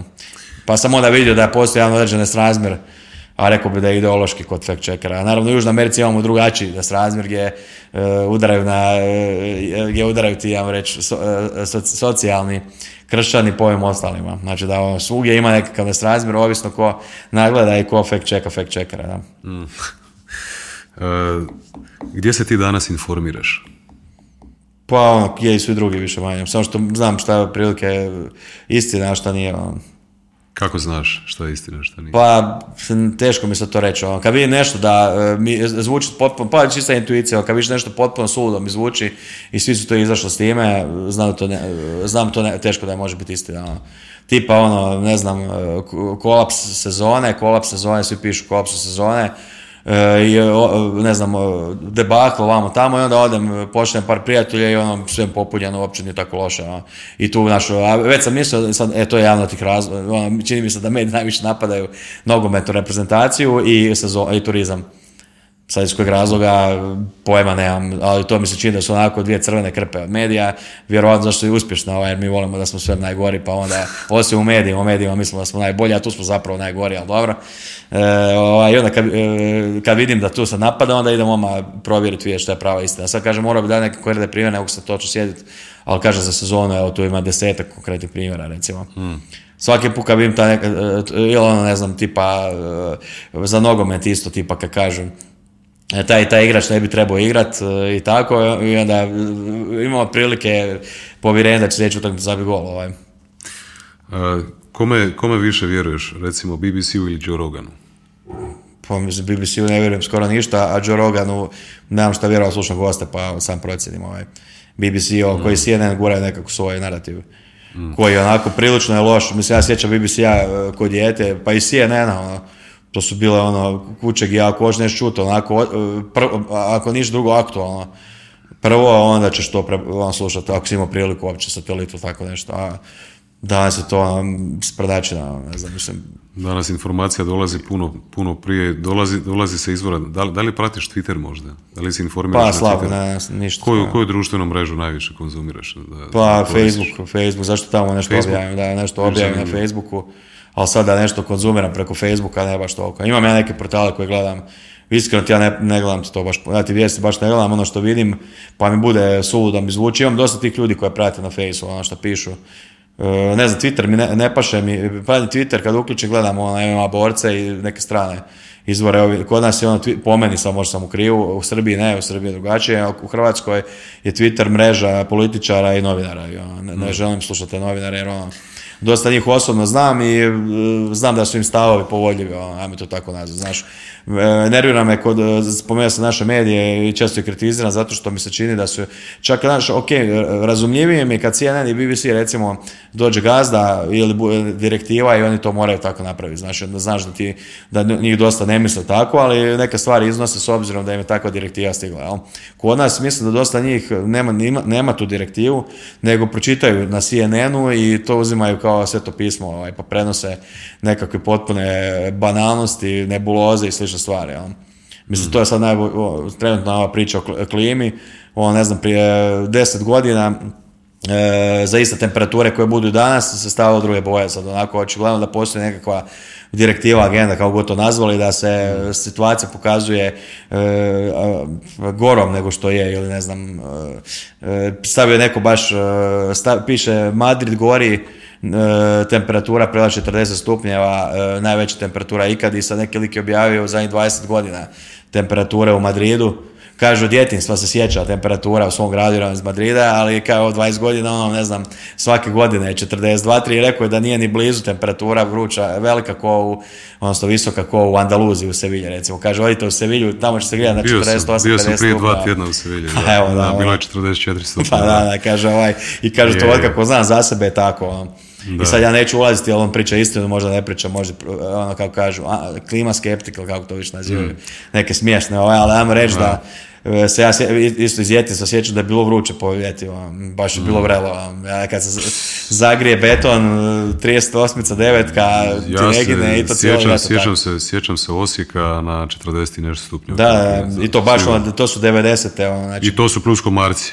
Da, da, da, da, znači ja se kako znam za sebe, ja ne znam, tako bilo 60-70 godina, pojma nemam, ali mi se čini jedino gdje bi baš vidio razliku je, čini mi se da sad puno manje snijega pada. I to mi se čini da je činjenično lako provjerljivo. Ovaj. E, a ovo ostalo, i ok, e, sad recimo pravo novinarstvo, gdje bi sad, pravo novinarstvo bi ona došlo, sad, to sam za to iznosio, pravo novinarstvo bi sad reklo, E, ok, e, činjenica je da snijega pada, možda je činjenica, možda nije, to je naš stav. Idemo to provjeriti, kad nema snijega govorite evo ovo je e, katastrofalna zima, nema snijega, a oni ne, oni to ne rade. Oni rade su- zato što to ljudi ne bi klikali, to nikog ne zanima, nego oni idu, čak i ako se događaju klimatske promjene, oni odlaze i uzimaju informacije koje su neprovjerene preko ljeta kada su ljudi, što je bilo i za vrijeme ove dvije, tri godine, sve jasno, kad, kad se događa nekakva ono, loša situacija, onda si posebno osjeti i onda ti ideš uložiš ljude još na to, znaš. Kad ti je vruće, najgore kad ti neko napiše e, još tjedan dana će biti 40 stupnja, znaš. I onda tu oni idu na niže emocije i tu pucaju ovaj potpuno onako van svake pameti, ovaj, nabijajući klikove i to mislim da se novinarstvo su neka stvarno bilo ugledna profesija, danas se dosta srozalo ovaj, i to mi je onako najviše, najviše žao. Ovaj. I, a novinarstvo, s onim svim što smo pričali do sad, e, e, razina svijesti, promjena svijesti, mislim da je novinarstvo tu jedna od glavnih stvari koje e, ovaj, rapidno kvari ovaj, nekako ljude čini ogorčenima i čini tu nekako ono, kako kažu u Americi snowflake society, znaš, pad testosterona plus e, e, sve mi smeta i lako se ložim i ono, dobiješ ljude kakvi su danas, ovaj, a to je, ne čini mi se da je u dobrom smjeru ide. Pogotovo u Americi, tamo mi je ono, Jesi, bio u Americi kada? Nisam, nisam. Da. Nije mi Bio bilo, jesam u kontinentu, ali nisam bio u SAD-u. Nije mi lijepo iskustvo bilo uopće. Podijelio sam već par puta u podcastu, tako da neću se ponovo ovaj, prepričavati. A šta bi rekao sad s obzirom na ovo što konzumiraš, koliko a, u nekom omjeru, šta bi rekao, koliko konzumiraš e, sadržaja koji dolazi sa zapada, baš ono recimo iz Amerike, a koliko konzumiraš, koliko si glavom u Americi, a koliko si zapravo ovdje u Hrvatskoj ili u regiji? Šta Pa mislim da sam za- više ovdje, više ovdje pratim. Više si ovdje, Više a? sam ovdje definitivno. Pratim ove, kažem, što gledam, neka serije, filmove, dokumentarci to, ali ono mislim da je nekako generalno sam, uh, pošto imam tu emisiju na Z1, pa onda moram biti tu aktualniji za uh, neke domaće situacije. Ali kažem, sad ne, nije da sad gledam vijesti svaki dan, pratim sport, ono, sportske vijesti, da, ove ostale vijesti nema. Imam dosta tih političara, pa više pratim što oni pričaju pogledam, jer ono, opet se vraća sad na ovo što smo pričali, recimo primjer, e, Milanović, predsjednik, kad nešto priča, ili premijer Plenković ili slično, ja nikad ne znam on to rekao ili je izvučeno iz konteksta, znaš, u naslovu, da moram, e, kad tako nešto otvaram, onda moram ići gledati video, pa onda pola video 8 minuta, on nešto priča, pa onda to samo moram sve poslušati, znaš, naporno mi je to. Ja ne, ne želim se ono ložiti na nekakve izjave i to. Želim se, a toga stvarno ima sad e, puno i previše. I s tim da i i te njihove izjave budu manipulacija, manipulacija, manipulacije, jel? I onda tu naravno uvijek izvučeš argumenta za nešto određeno što ti napraviš i ti imaš sa tim, više nije toliko prije. Ja sam političar, napravim nešto, pa onda e, kaže zašto to napravio. Sad ti imaš tim koji napravit nepopularan potez, ajde e, mi vi ovaj spin majster i složite e, zašto taj potez zapravo dobar iako se to ne slaže s mojim predizbornim obećanjima. Sad ti imaš tim koji ti to složi i onda zašto bi to uopće gledao jer mi čak ni ono što on izjavi e, ono nije čak ni što bi htio čut nego to je što on, ono doslovno niti je istina niti je ovaj ne, niti je istina, niti je nekakav e, za polemiku, znaš, potpuno je ono, nebulozi. E, a onda još novinar to izvuku iz konteksta, pa nema nekog pretjeranog smisla. Sabor mi je pretjerano dosadan u zadnje vrijeme, ovaj, mi je bilo zanimljivo kad su bili Pernar, ovaj, bar kad ga iznose i to pa onda, znaš, pogledaš bar nešto, ovaj, što, što se odvija, ili, ne znam, Glasnović, general i tako nešto, znaš. Ovo sada mi se ne, ne sviđa mi se ni politički, sezona kiselih krastavaca je već dvije godine, nije mi to baš i u gradu i u državi, ne sviđa mi se to. E, nekako je, e, isto opet medijska slika je da je sve savršeno funkcionira, a mislim da brod škripi i curi na sve strane. Ovaj, pitanje je samo kad se potopi to. Hmm. A ovaj puta nećemo za razliku od onog broda kad je Sanader odlazio znati da tonemo, nego ovaj puta ćemo svirati ovaj ko na Titaniku. Ono do zadnjeg trenutka, jer mislim sad e, e, s tim da zaključim ovo, prije deset godina se konstantno pričao koliki je hrvatski vanjski dug. Ako se sjećaš, ja ne znam zadnji put kad sam to na mediju vidio. Znači, ispadne da smo se riješili vanjskog duga koji je veći nego ikad, recimo. Mm. Eh, Amerikanci nas šišaju, tako da šta, šta smo mi? Dobro, ali naš, Amerikanci će svoj dug eh, tehnički uh, imaju šansu otplatiti, znaš. E, imaju šansu platiti, pa makar im cijeli proračun za sljedeću godinu ovaj, e, prenamijenio nešto drugo. Kad ćemo mi, pa ja ne vidim, mi ne, jednostavno ne privređujemo dovoljno da bi to mogli platiti. Hmm. Krešimir Mišak je, on, on koristi taj termin od, odvlačenje pažnje. sad kad bi, kad bi ti napravio presjek svog dana jednog, koliko, koliko vremena provedeš u ekranima mobitela, laptopa, televizora i tako dalje? Pa kako kada, sad evo piše knjigu pa onda naš, čitam neke druge knjige pa onda nije, nije toliko ove, kako kad, biti super mi je, meni je to odlično jer ono kad imam dosta ti podcasta pa onda kad, e, kad mi dolaze gosti onda možeš s raznim gostima razne teme pokretati ono, E, pratim masu tih stvari, pa ako niš drugo pričamo neću što sam gledao na streaming servisu, ovaj, ne znam, na Netflixu gdje, gdje god, ono, što sam pogledao, televizor ti slavo gledam, evo iskreno. televizija mi služi isključivo da gledam sport. Znači, ovako i gledam krv nije voda. to ti jedino ovaj, što gledam, što, dvoje što gledam i to ti to, znači, i onda ti tu biti ne gubim, ne gubim vrijeme na televiziju. Evo, pogledao sam televiziju, u biti nisam čak ni to na televiziji, nek sam vidio da je bio za šaku dolara jučer, pa sam onda odlučio stoti put pogledati film, ali na HRT i onom servisu i to ti je ono što gledam televiziji. Gledam ti YouTube dosta, tu mi mislim da mi tu dosta, gledam druge podcaste, gledam druge sadržaje, gledam um, čisto da se malo informiram, da vidim šta je aktualno. I tu, je, to, sam, to sam u biti sad smeo suma, na Facebooku se ne informiram toliko puno, ali na podcastima se informiram, to mi je na glavni izvor informacija. Za američku politiku kod droga, jer gledam dosta podcasta o njega i kod Alexa Friedmana i slično, E, Neog Boys i tako, onda ti gledam Tucker Carlsona, gledam ti neke CNN-ove ove komentatore. Znate, prebacam CNN Al Jazeera nekad e, na YouTube kanal pa da vidim šta su oni ovaj tad dan objavili, da vidim s čim se ne trebamo slagati. Ovaj. Pazi, neke, je bilo neke, e, spomenuo da prebacim TV kanale, znači neke ja sam prebacivo TV kanale, e, e, kad mi TV uključen, gledam ti MTV 80. tipa, ono, ili nekakve ono, i 60, 70 mi uzeti ima radio kanale i tako, ali nekad sam prebacivo kanal i prebacim slučajno na Al Jazeera, jer sam htio stisnuti 906, 600, 667, krivo.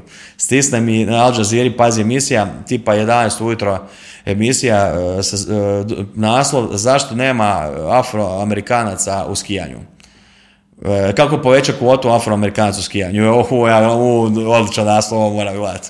I znači, e, argument, ne, njihova teza je e, da crnci nemaju novaca da idu na skijališta, da su švicarci, Alpe, austrijske, skandinavci, Kanada i Amerika Aspen da su previše digli cijene pa si crnci ne mogu to priuštiti, sad po crnci mislim i Amerikanci i Afrikanci sve i da je to razlog zašto nema skijališta i sad e, govore kako bi korporacija trebala napraviti svoj fond e, plaćanja e, zimovanja crncima ovaj, u tim skijalištima. Pazi dok to ide stare boje.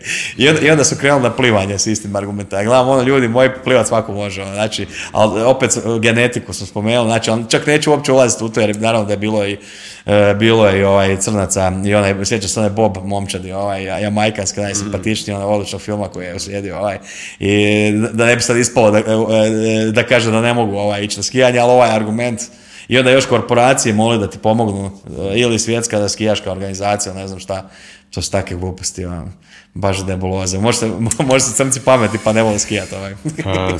Znaš, i onda sam, to sam ti reći, prebacivao sam vidio, i onda kad sam to vidio sam odlučio opet ne prebacivati, ovaj, ali znam prebaciti nekad, najviše na CNN, ovaj, da vidim o čem se priča. Jer imaju Pirsa Morgana, ti znam pogledati isto. Mm. E, ovo mi je interesantno. E, pa sad, sad, zapravo kad si spominjao taj YouTube, da li ti je YouTube više izvor regionalni sadržaj ili, ili gledaš više strani sadržaj na YouTube? 50-50 onako recimo, da. Je, 50-50. gledaš i Gledam doma- ti Paul Joseph Watson, onako, volim tak pola to je Gledaš i neke, domaće podcaste isto? e, domaći isto, da. Gledaš i domaće. Gledam domaće, domaće ti gledam najviše sportske, ono, jer s- mi je tu deficit ono, sa nekakvim ono, informacijama, nekakvim ono, kad ne, e, nogome gledam koliko god mogu, ali ne mogu sad gledat sve. A onda recimo tribina ili ne znam sad e, neki ostali podcasti koje utakmicu po utakmicu i slično, e, vidim da baš gledaju ono, pola cijelo, cijelo kolo HNL-a pa sad naš gdje ću to doznati informacije nego od njih ili tribina recimo jako su informirani em što su prijatelji, em što su ovaj, informirani brutalno nekim ligama koje ja ne pratim, ono, ne sve. Ne znam, da li si, da li si primijetio, vjerujem da nisi kad si rekao da, da, da ne pratiš previše Twitter, a kad, kad, kad razmišljaš o utjecaju recimo podcasta, Joe Rogan kao trenutno očito najveći podcaster na svijetu, a, čini mi se da su njegovi najveći podcasti, ne znam, sa Maskom, Petersonom, ne znam ko je bio još, Alex Jones ili ta, taki neki ovaj, ljudi, da su dosegnuli možda 20, 30 milijuna pogleda. Možda se sad varam, ali, ali otprilike u toj nekoj sferi. Mislim da nije više od 40 milijuna, da, da, da su to ne, te neke brojke. A, Tucker Carlson je prešao sa Foxa, otišao je s Foxa, jel? I sad je napravio svoju emisiju na Twitteru. Znači čovjek je u prve, prve dvije epizode, znači ekskluzivno na Twitteru je radio objavu, 120 do 130 milijuna sam pogleda. na Sandu Tate, sam gledao. Jesi vidio zadnji, isto su prešli 100 milijuna pogleda sad. Pa zato što ga gura algoritam, famozni algoritam, kaže da je E- E- Elon Musk e, sigurno mu pomaže u tom. ali mislim Je se odlučio, baš- baš se odlučio za misliš, Twitter. Misliš da, aha, misliš Da da, gura, da gura Musk. Pa sigurno da, pa odlučio se za Twitter i to je uz nagovor, znači imao je sastanak i odlučio Carlson Twi- se odlučio. Sigurno mu je nešto garantirano. Mislim, sad ne mogu ja 100% to tvrditi kad ne znam, ali ono, s obzirom što je Musk objavio da je Twitter radio ranije, ovaj, ovo mi je- ovo bi bio najmanji grijeh, ovaj. Apsolutno. Da, i s obzirom da bi ovaj onako gledao, pa su ga samo još malo Mm. pogurali. ono, znaš, ovaj bi imao bi on i 30-40 milijuna, jednaki ovak. Onda ovak ima 120-150 i dobro šta. Vrlo interesantno, dobar mi je Tucker Carlson, jer je ovaj, u zadnje vrijeme, e, kad, kad više nije na Foxu, tamo me zna najvirat brutalno, ali u zadnje vrijeme stvarno ovaj, e, pametno vodi intervjue sa Andrew Tateom, e, gledao sam i druge intervjue sad kad je u ovom kućnom pritvoru i ovo mi je daleko najbolji. Baš pita ono zdravorazumski što bi svako pitao od nas, a i bez ostručavanja. Ovi ostali intervjui sa Andrew Tateom, je li ono uvlačenje do grla u dupe, je li... Pogledaj, je li, po, pogledaj e, Patrick Bet David, jesi gledao s njim. Ne znam, ne znam ko je to. Ne znaš ni ko je on. Pogledaj njega i Tate. Mm. Taj lik ima fantastičan podcast. Gledao sam on neka dva, ali oni u dijelima neki likovi. Kako? U dijelima ovi likovi, ovi. Neki, ne znam, a, a, Amerikanci su isto. A, moguće da su to oni. da, nije mi to David. previše uvlačenja, ovaj, Je. štovanje lika i dijela entiteta njegovog brata, mislim, pa ono, Dobro, nije mi, nije, Ako ni Carlson mi nije bio nepristran, i on je isto ovaj, dosta mu naklonjen. Ne, ne, on mu je dosta naklonjen, svjetonazorski, a ovi su uh, mu dosta naklonjeni zbog para. Zato što on im je uzor, on im je Ne, uzor. ovi, ovi ljudi, taj čovjek koji, ako, ako je to taj o kojem pričaš ti, ako, Ne, ako ne znam, mislimo na istog, taj čovjek je o- o- ozbiljan poduzetnik i im- ima čovjek para. Mislim da je, da, mislim da im je Ima on, čovjek mislim da je njima više, ali nisam siguran da to isto pričamo, ali da je njima više on uzor životni i žele on, a Tucker Carlson više mu se sviđa što ovaj priča i želi to promovirati. Ono, mislim da je tu ta razlika. Ovaj. Da, kaže Tucker Carlson mi puno bolje izg- izgleda sad na Twitteru nego na Foxu. Ono. I sad iznosi svoje mišljenje, što je malo drugačije nego što se mislilo, a čak i na kraju Foxa iznosi svoje mišljenje koje je bilo drugačije. Piers Morgan isto nevjerojatna metamor- metamorfoza od čovjeka koji me ekstremno nervirao do čovjeka s kojim sad dosta stvari slažemo. Ovaj. Bill Maher, ovaj, mayor, kako se kaže već, isto s njim se nisam dosta stvari slagao, sve se više stvari slažemo. Znači da se stvara jedna onako, jedna onako dosta šarolika e, koalicija e, ljudi koji bi se potukli prije dvije, tri godine, a sad zbog nekih društvenih zbivanja su se praktički e, u istoj skupini, što ovako kažem, bilo bi prije dvije, tri godine zamislimo vidjeti te ljude u istoj prostoriji, ovaj, vrlo interesantno. Jel bi nam mogao opisati možda jedan svoj uobičajeni dan? Da li, da li njeguješ nekakvu rutinu, da li imaš nekakve alate koje koristiš, koje su popularne danas, ono, ne znam, meditacije, pisanja dnevnika, Wim Hof metode, vježbe disanja i tako dalje. Jesi, jesi, jesi i ti jedan od onih koji je zaluđen s takim, s takim stvarima ili, ili to uopće nije dio tvog života? Ma ništa. Znači, Ništa. probudim se i ne, da, ovisi sad, ovisi u kojoj sam fazi, ja sam ono, pisanju knjige, ja sam uh, ovako, ja sam onako, znaš, to sad ovisi sve, jer nekad imam puno podcasta i emisija, ono, ja mjesec sad imam 18 snimanja mjesecu, ono, plus još dva sam puta gostao, 20, znači to ti je ono hardcore. I onda se nekad ne da ništa drugo, izležavam se, gledam televizor, gledam u biti YouTube nešto ili neku seriju. Ovaj. A sad ovako preko ljeta, pa ne znam, ono, tipa, volim odraditi trening, eh, kod kuće, ono, sklekove, ti peglam, imam eh, bučice, ovaj, kolut za trbušne i odem hodat. Jer ću sada u osmom mjesecu na ovaj kamin, onaj, već sam bio, već sam to prošao prije, ali sad idemo ovaj, Što je to? Ba ona je ono hodočaše, malo ono, da skinem kila i tako, a i cura mi nije išla pa onda malo da, da se prošetamo. A di, di hodućeš? E, Pa od e, Francuske e, na granice sa Španjolskom e, do e, Kompostele. Ovaj. A, okej, okej, okej. Si bio već ili prvi E, put? već sam išao, da. Išao sam ovaj put ću manje prehodati. Ono, prošli put sam 800 km, ovaj put ću oko 300. Znaš, jedan bi to bi dobra fora, jer ono bolje mi taka nekakav godić. Prošle godine smo bili na godišnjem u Peru, pa smo tamo hodali kroz dan, do, ono, Svetu dolinu. I pičili smo, prošli smo Peru, Boliviju, ono, znaš. Čekaj, čekaj, čekaj, stani. Znači, prešetao si 800 km. Pa da, da, pa dobro ima ljudi koji, uh, Nikola Horvat recimo, evo te njega zovi, ne znam, ovaj, vjerojatno nisi kad si tako iznenađen, ovaj, on ti prešao, ne znam, 4-5 tisuća kilometara pješke. Ima ljudi, u koji su to, ima ljudi, ljudi koji su ozbiljni u tom, ja sam to ovako amaterski. Kol, ono. u koliko vremena prepješeći tih 800 km? Pa je trebao bi 29 dana, mi smo imali 26, jer nisi ne možeš toliko godišnjeg uzeti, ono, znaš, pa smo 26 dana, to ti ono 30 još nešto, 33 km dnevno. Pa to nije baš, nije malo maca. Pa nije, nije, o, o, to je ono solidno hodanje, da. So, sad, sad ću proći neki 300-400, pa, ovisno. I kako se osjećaš poslije toga? Bol, bole noge, zglobovi? Pa bole te noge tijekom toga, ono, ali ka, nakon toga te prestanu, taman prestaneš hodat kada ti se prilagodi, mislim taman, ne, 15 dana se prilagodiš full. ono. Koliko kila izgubiš nakon toga? Pa dobro, ja sam izgubio ono, sa 87-8, izgu- 82 ja sam bio dosta lak definiran, pa sam dosta sam kila izgubio s obzira da sam mislio da neću ništa izgubiti. Izgubiš mišićne mase i tako. Pa više ti onako, mislim, fizički je ekstremno, ali psihički ti je ekstremno. Više ti je psiha, te to onako, testiraš samog sebe, jel?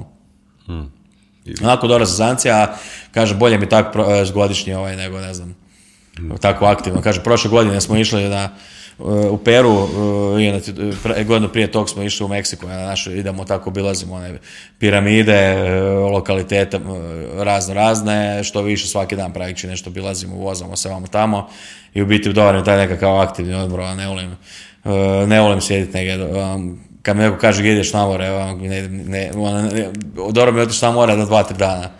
Recimo, mi onda mi dok dva, tri dana bude toliko dosadno da ono ne znam šta da radim. ono. Znači, Više volim biti tako, meni ti onako dosta da, ako me pitaš šta radim, svaki dan nešto drugo radim, evo to je odgovor, odgovor zapravo na to pitanje. Sad evo, karikiram, bio, bili smo u Rotterdamu 5-6 dana, pa sam onda bio u e, Novom Sadu na Exitu, to je sve u tjedan, dva, dva, tri tjedna, pa sad idem e, Bruce Springsteen u Beč sutra, pa onda ne znam, e, subota u Slavoniju, pa onda, znaš, tako ti je, onda ti imam predavanja dva, pa onda, znaš, u biti dosta, onda idemo u Madrid, pa u, Camino preć, pa onda se vraćamo vamo neke svatove, pa onda svatove u vamo, pa onda putovanje tamo, znaš, to sam ti reći dinamično jako, znači sad ne, nemam i onako e, rutinu ne mogu baš održavati jer mi nije, e, nije mi, još bi to dinamičnije, e, samo zato bi trebao imati puno više novaca. Ovo. Znači, puno putuješ, lijepo, lijepo, lijepo. Pa puno putujem i ovdje po, naš, po regiji, ono, isto pićemo, ono, koliko god stigne negdje odem, ono. Sad iz ovog ili onog razloga, nekad je neko e, predavanje, neka mene zovu nešto, e, gostovanje, neko festival i tako. ono. A mi reci o tim predavanjima, šta, šta predaješ? Pa o psihodelicima najčešće, imamo i o ovom e, subliminalne poruke, društveni inženj- inženjering i tako neke stvari. Ovaj. E, Išao sam po tim SF konvencijama isto. Ono, uvijek sam volio tako ići kad ono, tipo, bude sezona SF konvencija i onda pošto volim znanstvenu fantastiku, onda ti idemo ovaj, okolo. Bude ti 6-7 tih konvencija po Hrvatskoj, ja sam te obilazio po 6, 7, 8, 9 puta razno razne konvencije i onda mi tu recimo prije 10 godina sam se tu imao godinu onako solidno popunjeno ovaj, s predavanjima. Volim tako da mi onako, znaš, ne, ne volim u biti, najgore mi tako kad moram rutinu neku dnevnu kod kuće, jer onda bi znao da sam prisiljen biti ovaj, doma. Jel? Znači je- je- jedina rutina koja je, koja je ista u svim tim putovanjima i toj dinamici je pranje zubi ujutro.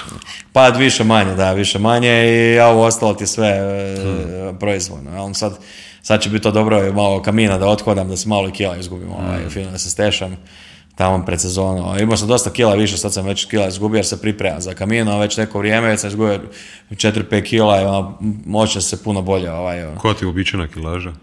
Pa vidim, a ne, nemam mi uobičaj, neko, ono, jako varira. Variraš, a? Variram jako, s tim da sam sad za, ono, prije dvije, tri godine imao najveću kilažu, ono, baš sam se uh, udabljio, nisam ništa trenirao, ni, apsolutno ništa, sad sam ono, polako, puno mi je teže skija kila duže, ali ono, nekakav onako od preporuka gledateljima da svaka kila manje je, ono, je problem je što kod nas ljudi nisu a u tjelovježbi, pa ja sam igrao prije nogome, pa onda znam kako mi je bilo prije kad sam imao manje kila i to, kad, si- kad sam bio mlađi, imao sam 67-8 kila.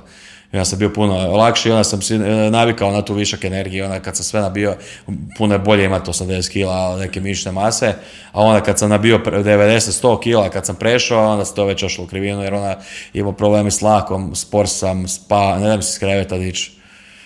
Sad kad sam već smanjio kilažu, već sam sad počeo onako e, vraćati nekakve performanse, ali kaže imam sreću sam prije već imao odličnu kilažu, nekakvu idealnu, pa znam kako imati vi- višak energije, a dosta e, ovaj, ljudi u Hrvatskoj nikad nije imalo idealnu kilažu, to je, znači nisu se navikli na inflaciju energije. I onda, znaš, teško im je skinuti kile kad ne znaju šta dobivaju sa uh, skidanjem kila, znaju isključivo da će imat, da, da će bolje zdravlje imati, a to nije dovoljna dobra motivacija, mislim da to, e, to sam govorio raznim mojim trenerima da, e, iako oni su dosta dobro svjesni toga zapravo da komunikacija mora biti da će dobiti višak energije. Ovaj. Jer višak energije je najbolja droga, realno. Da.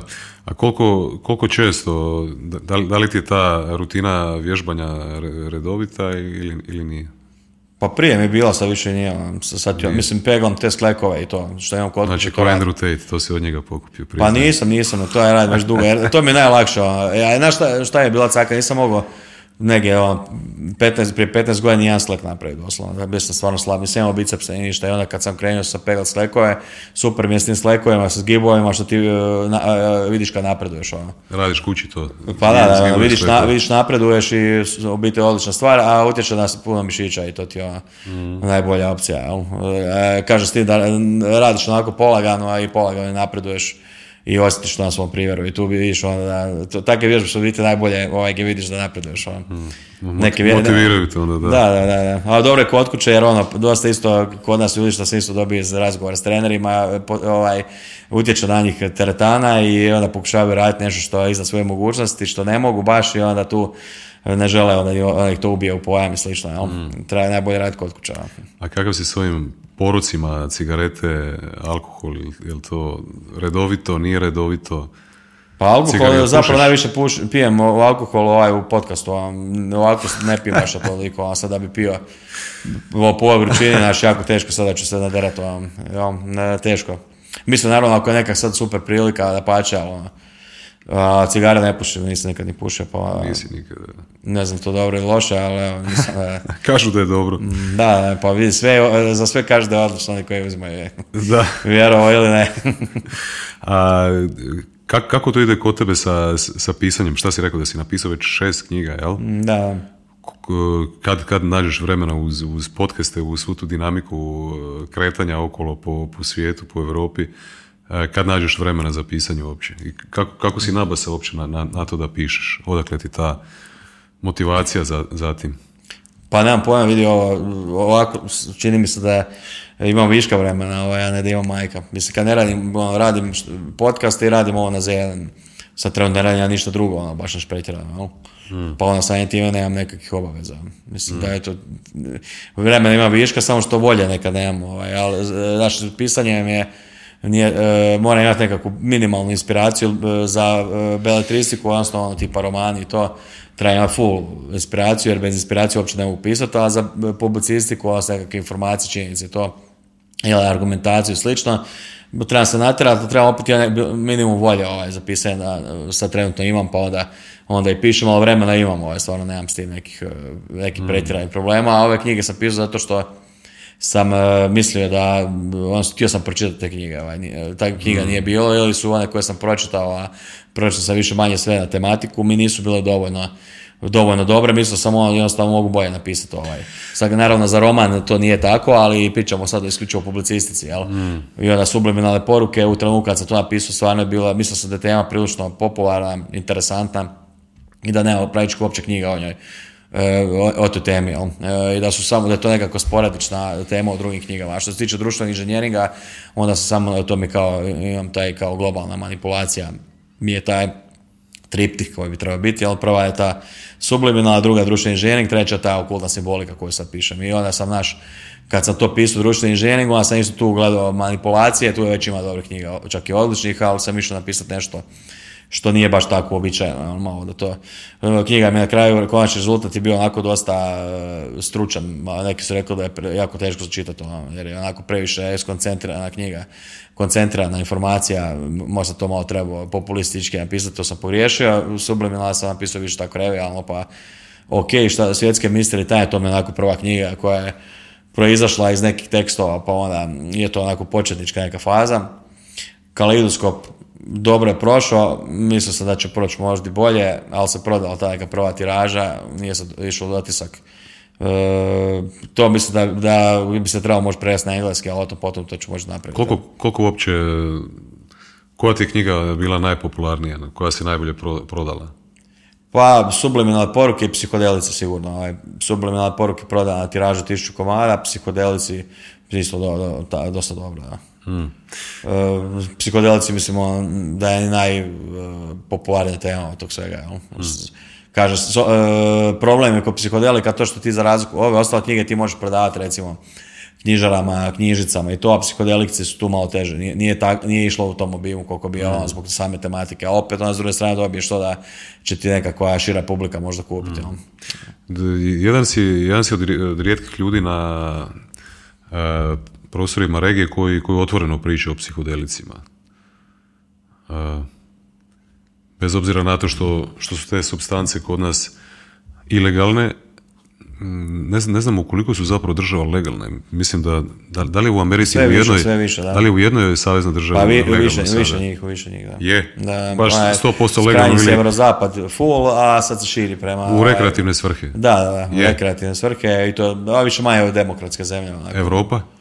E, Europa, Nizozemska je jedan, da, jedan dio, e, jedan specifičan oblik glijeva, da, e, Portugal. Portugal. Da, Portugal ti je i čekaj sad, pa sad ono svugdje se koketira s tim jer ona naš, čini mi se da je nekakva sad onako trend u istraživanju psihodelika ide u tom nekakvom medicinskom dijelu, jel? Znači, medicinskom. Da, da, ono, ono su primjena ono, za tretiranje psihijatrijskih slučajeva i slično, mm. kako to ide. Ovaj. Čim, sami ti psihodelici idu u tom smjeru, jel? I, i kakvo, je, kakvo je tvoje is, iskustvo sa psihodelicima? Za, zašto, zašto si eksperimentirao s tim? kako bi opisao nekom to iskustvo? Pa eto, krenit ćemo s tim pa ćemo vidjeti gdje ćemo otići dalje. Aha, pa dobro vidi, teško mi tako reći što ti koja kažeš, e, kako ti eksperimentiraj, ne znam sad, s video igrama, što kažeš o video igrama, znaš, to je mm. široko polje jako, pa onda mm. mi je teško tako. Zašto te to zaintrigiralo? Jednostavno, pa i znatiželje, to je ono, evo... Znatiželje. Znatiželje, koji video igra, ovaj, znatiželje i zabave prvenstveno i zabave. Zabave, da, onako činilo mi se da bi to moglo biti nešto jako zanimljivo, a i nešto, ja, ja volim onako ne, isprobati nešto što je potpuno suludo, to sam uvijek volio isprobavati, znači nešto što je tipa i u hranu gdje god dođem jedem nekako ono najbizarnije što, je, imam dojam da bi probao sve, sad ne znam baš sve, ali ono, ne bi nešto što je toksično sigurno, nego nešto što je fino, što može ispast fino, a da je i bizarno, a da se može pripremiti na fin način. Ja, tako mi isto, pa ne znam, bio sam ono tipa, spomenuo si Wim Hof, bio sam na Wim Hofu relativno nedavno, e, ulazio u kacu ledenu, e, takve neke še, znaš, ono, volim uvijek isprobati nešto. Što si bio na Wim Hofu, nisam razumio. U onu kacu sam ulazio s ledom, znaš, Aha, što, ovaj, da, što mi se isto činilo onako e, bizarno, pa sam onda, bio sam ovaj temaskal, ona, majanska sauna isto onako prilično ekstremno, a vrlo interesantno i takve neke stvari, znaš, ajmo reći, nije me teško nagovoriti na tako nešto, ovaj, a psihodelici su mi, upravo takva neka stvar. Pa, u biti Gesa Nabaso, čito sad to još prije kad sam bio mlađi i to, znao sam za LSD, ne znam, za gljeve i slično, ali mislim da kod Joe Rogana, ovaj dokumentarac DMT duhovna molekula gdje on narator, među ostalim sam tu Ovaj, do tad sam sve znao to, prošao sam kod David Aika, Caca Caca i sad i neki raznih autori i to i onda sam, kap koja prela čašu je zapravo bio ovaj dokumentarac od Joe Rogana i tamo sam vidio sve o DMT-u i onda sam odlučio da ću probat ayahuasku ili ayahuasku kako god ko zvao i evo to je više manje e, taj smjer. S obzirom da ne znam 0,1% u svijet psihodeli ulazi preko ayahuaske mislim da to dovoljno govori o cijeloj priči, jer ono, naš, e, većina ih počinje sa e, gljivama, sa LSD-em ili sa nekakvom e, herojskom dozom THC-a, naš, pa onda ode psihodelični Znači ti si krenio sa ayahuaskom? Ja sam krenio sa ayahuaskom, što onako da je samo po sebi dosta bizarno, ali zapravo mi je odlično dobro došlo, jer je ona, pa rekao bi, najintenzivnija i to kroz dosta dugo vrijeme intenzivna i onda sam ovaj, e, tu zapravo stekao nekakav neću reći imunitet, ali sam stekao e, praksu da što, koliko god je intenzivno bilo, e, znam da je to samo trenutna situacija, znači nemam taj problem kao koji se recimo dogodi kod LSD-a, jer LSD može biti ekstremno intenzivan, a traje jako dugo, znači ayahuasca ipak traje kraće kroz nekakvim ono afterglow efektima ti traje 5-6 sati, ono, a nekakav full, ono, najjači dio, 3 sata, 3,5, 4 možda, dok LSD ti zna od 9 do 13 sati trajati, to je za početak. Jako ekstremno i kod LSD se dogodi onaj klasični moment, uh, volio bi da prestane, ono, htio bi da prestane i onda te krene peglat uh, lupovi, paranoja i slično, onda se ljudi, ja reći, teknu animozitet toma na početku, E, vezano za, e, za psihodelike. Dok ayahuasca je još intenzivnija, ovisno naravno koliko, uzme, koliko uzmemo mikrograma LSD-a, jel? ali ono, ovaj, samo tu me maltretiraju, moram, moram to, ovaj, da, e, ovisno koliko uzmeš kol, ovu, koliko uzme količinu, toliko ti intenzivno, ali ayahuasca ti ima nekakav ono standard, jel?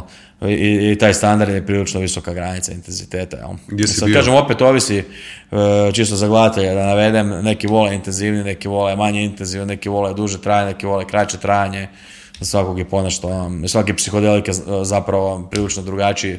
A gdje si, gdje, si, gdje, si, gdje si bio ovaj, gdje, gdje si bio na toj ceremoniji?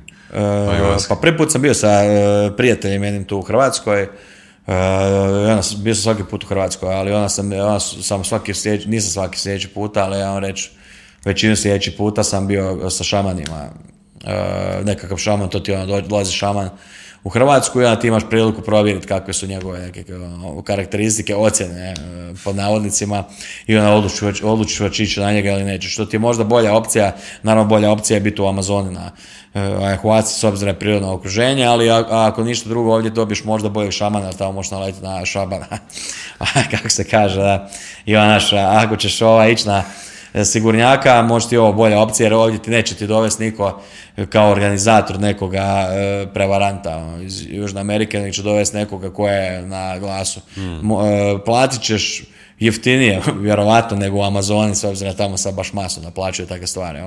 Zašto se to toliko populariziralo, populariziralo danas? Pa mislim zbog e, ljudi koji su bili na tom i o tome, znaš, više manje. Ovaj, I šta dobra si, riječ. Ovaj. Šta, šta, si, šta si ti recimo naučio? Da li imaš osjećaj da ti je to iskustvo bilo bitno za, za, za, za tvoj život ili si mogao apsolutno bez toga? Pa mislim da mi je puno pomoglo, ovaj, sad kažem opet nekom više, nekom manje, mislim da mi je puno pomoglo, onako puno sam uh, ležerniji nakon toga, mislim da onako, da. prije bi me puno, ono što si rekao, izvor informacije i slično, puno bi više nervirala te stvari, ono sam uopće tako mi, pogotovo kad se onako uh, nešto kažeš i vidiš da ljudi vole ta, mislim, uh, sad ova glupo mi sa psihodelika na politiku, ali ono, znaš, kažu da je vlast takav kako zaslužuješ i ja, ono, ja doslovno stvarno mislim da E, je to istina, ono, znači da ljudi jednostavno žele takvu vlast, jer da ne žele ne bi ta vlast bila na vlasti. I to sam preko psihodelika baš značajno vidio da je nekad e, vlastita, e, država ti je zapravo dobra katarza, odnosno dobro, dobro gledalo samome sebi. Ovaj.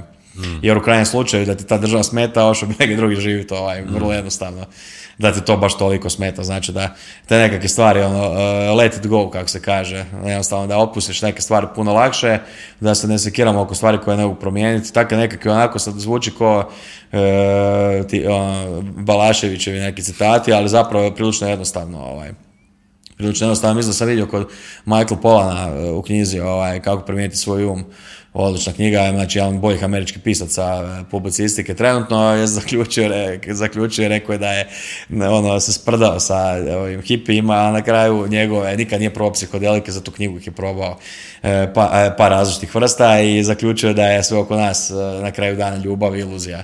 I kaže onako, k tomu je konačan zaključak, a smio bi se tom prije da mu je neko rekao, kaže, taj, u biti te nekakve banalni zaključ na koje možda nisi obraćao pozornost prije, e, ti nakon psihodelika postaje puno bitniji, kažem, pogotovo to po meni nekako otpuštanje, ono, jednostavno, kažem, ako si u nekakvoj situaciji koja je e, kataklizmična, a nemaš apsolutno nikakav utjecaj na trenutno dešavanje, pa, brate mili, prije bi umro od brige, sad se uopće ne nerviram i to ljudi jako nervira, evo recimo, kad mene vide kad se ne nerviram uopće, baš brutalno to zna, žicirati, ono, stvarno se ne nerviram.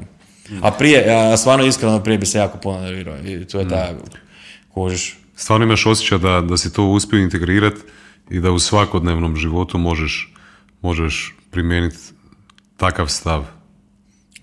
da, mislim da da. Da, pa evo, klasičan primjer, hrvatska reprezentacija, te, e, puno se manje nervirao sam se puno, malo, nisam se toliko, neka, neka utakmice više, neko je manje, ali prije bi se puno više nervirao, sad se nerviram u sportu isključivo na e, neke koje poznajem, sportaše, borce kada se bore, a znam i gledam u dvorani, onda, to, mm. onda sam onako pod stresom sad recimo, e, Re, rekao bi da bi se smanjila ta nekakva količina stresa generalno u životu. Mm. I to je odlična, odlična stvar. Ovaj, mislim. Ili imaš osjećaj možda da si nekako sebe drugačije vidio, da, da, da na sebe drugačije gledaš, da, da ti odnos sa samim sobom nekako drugačije nakon tih iskustava? Pa znaš što nisam ti ja, zašto mi, ta, e, evo recimo primjere onima kojima bude traumatično iskustvo psihodelicima su najčešće imaju problema sa egom velikih, znaš. mm Bar iz onog što sam mogao sam vidjeti od ljudi koje poznajem i to e, ogromno imaju otpor, e, veliki tu strah prisutan i onda kad to uzmu imaju ogromne probleme, s obzirom neki psihodelici ti baš ono, maljem ti e, ego razbiju, ono, sto porculanskih komadića, kako bi to nazvao, naš, a ja nisam imao ni prije tih nekih e, pretjeranih problema sa egom i onda, naš, mi nije nikad e, sama psihodelija, odnosno to i stanje i nekakav proces dolaska do stanja psihodelije mi nije prestao neki problem, samo bi se riješio ega i nije mi to nekako pretjerano različita situacija nego sada, znaš, pa sad ja nisam imao nekih velikih trauma, ti većinom psihodelici služe za rješavanje trauma iz djetinstva i za rješavanje e, ovaj nekakvih trenutnih e, akutnih stanja, odnosno nekakvih, ajmo to tako nazvati, predrasuda. Jel? Predrasuda s obzirom da ti oni, e, recimo baš u knjizi Michael Polana, on navodi kako LSD blokira default mode network u mozgu, znači kako je kod nas to se preveo, nekakav model priučenog ponašanja privremeno blokira, što znači da sad recimo ja pogledam ovaj mikrofon, taj mikro, ja već imam, ajmo reći, vrlo jasnu sliku o tome što taj mikrofon zaista jest i što on predstavlja. Dok kad se na LSD-u ti vidiš taj mikrofon kada ga vidiš prvi puta u životu i onda pokušavaš razraditi, e, dobivaš sve moguće inpute o tom mikrofonu koje nikad ne bi do tada mm. doživio. Recimo kad bi ga sad uhvatio, bi mi prilično mekan i to bi me fasciniralo na nemoguće načine. A sad ja pričam o banalnoj situaciji, ali kad uzmeš, kad se to dogodi dok ti je blokiran taj sustav i kad razmišljaš o nečem što ti je bilo traumatično, e, šest, sedam različitih kuteva koje nisi gledao ranije, znači da u biti tu traumu liječiš na način na, sam sa sobom na koji ti nijedan psihijatar možda ne bi mogao pomoći. Naravno, psihoterapeut koji je psihodelični psihoterapeut, tako i danas ima sve više u SAD-u, biti pomogao još bolje, vjerojatno. Znači, ima ih u e, Britaniji, ima na Netflixu jedan dobar dokumentarac baš zato, mm. zato vezan. Ali, znaš, i onda ti u biti sad kad znamo ovaj, način funkcioniranja određeni psihodelika, onda nam je puno lakše shvatiti na koji način nam ti psihodelici mm. mogu pomoći. Mm. Zapravo, kako, kako si rekao da se to zove default mode network? Mode network. zapravo, ako, ako se taj sustav uh, u mozgu očito, ako se, ako se blokira, ti opet imaš, na engleski bi si rekli, ono sense of wonder, kao ono, sposobnost mm. čuđenja očito si u, opet si u, svijetu nekako kao, kao dijete. Ono, e, zato, nije dobro, zato nije dobro da ti on bude stalno ugašen. Aha. Zato što bi, pa je, izgleda bi naokoleno šizofreno vjerojatno. I to mm. se vjerojatno događa ovaj, S da oni imaju druge poremeće percepcije, znaš, ali e, dobro je da ga neka privremeno blokiraš isto da vidiš ovaj, e, iz druge perspektive neke stvari, a može vidjeti iz više različitih perspektiva. Ovaj. Mm. Neki psihodelici ti onda iz drugih osoba koje su kao nekakvim obiteljskim konstelacijama koje se održavaju u Zagrebu, ti možeš vidjeti iz različitih perspektiva različitih osoba koje su u toj situaciji bile, vidjeti e, i promijeniti uopće sam vid prema toj situaciji na način kako je ta osoba shvatila ili nije shvatila naši taj sad dosta jednostavno, a zapravo je dosta kompleksno. Ovaj. Ali ajmo reći da možeš promijeniti mišljenje na nekoj situaciji koja ti je već duboko uvriježena u tvome ono, mentalnom sklopu. Mm. Spomenuo sam predrasuda, mislim da je to baš dobar, dobar mm. naziv i s obzirom da je moje mišljenje o ovom mikrofonu predrasuda, vjerovatno teme je na, e, više različitih predrasuda koje su vjerovatno e, ili manje vjerovatno istinite, sad to je pitanje ovaj, koliko ja znam u mikrofonu, jel? ali u nekim drugim stvarima ti predrasude mogu biti ozbiljan teret, ovaj. možeš stvarno ozbiljno loše, je, e, loš stav imati s obzirom, e, evo recimo spomenuo sam zašto volim putovanja, volim putovanja zato što me izbacuju iz komfort zone i zato što e, učimo o drugim nacijama stvari koje možda ne bi naučio ovaj, na, bilo koji drugi način. Tak ti isto je psihodelično putovanje, ovaj, samo ovaj, neke druge stvari ga primjenjujem. Da, meni se čini da i kod psihodelika, a i kod putovanja s koje si sad spomenuo, da zapravo je bitan i taj faktor, ti govoriš uz ovaj default mode network, ali kroz, kroz takve neke aktivnosti imam osjećaj kao da i na sebe gledaš drugačije. mm Znači malo, malo se oslobodiš sam sebe svojih obrazaca, načina razmišljanja, stavova, uvjerenja i tako dalje. Onda imaš tu, tu sposobnost, prvo sigurno onak umirujuće, ono, opuštajuće da nekad ljudi se zasite sami sebe, ono, jel tako? Pa vidi, e, spomenuo sam ego, najčešće ti se dogodi da shvatiš da samog sebe doživljaš preozbiljno. Mm. I to ti je ono, rekao bi nam pogotovo na gljivama. I onda kad vidiš, i onda nekom kad shvati da se doživlja preozbiljno, to mu krši citav svijet ovaj, kojeg e, poznaje o samome sebi. Jel? Mm. Da se ja sebe nisam doživljavao ni prije preozbiljno, pa mi nije, e, mislim da baš mm. da, ti ego je taj nekakav kruti, ovaj, kruti prosuđivač e, i osuđivač, znači razmatrač različitih stavova i pred, stvarač predrasuda. Znači onda ti u takvom svijetu gdje ti ego iznimno izražen, imaš u biti najviše toga za popraviti sa psihodelicima. Ali kažem, opet s druge strane, e, ljudi koji imaju veliki ego će se i bojati konzumacije psihodelika. To ti naj, čuo sam bezbroj puta od ljudi koji mi se čine na prvu loptu da bi sigurno bilo dobro za psihodelike, kad imao bolju poznaš nema šanse, on prije bi se ubio, nek to uzeo kužiš. A tu mora biti nekakav ono elementarni uh, otpor tome, znaš, koji nije samo ne želim uzeti drogu ili nešto slično, jer s obzirom da je nikotin, ako ćemo pravo droga, alkohol definitivno, supresor uh, ili recimo uh, ovaj, kofein, isto tako jedan prilično dobar stimulans, znači ako nekim drugim stvarima uzimamo droge, uzimali bi, bi ovdje, samo što ovaj, imamo neke druge razloge zašto ne uzimamo i onda imamo izliku da je protuzakonito što i kažem ljude ne spriječava da protuzakonito vože, voze većom brzinom nego što bi trebali, da ne stavljaju pojas ili da ne znam što rade. Mm. Ovaj. Znači da je to protuzakonito, je jedan loš argument.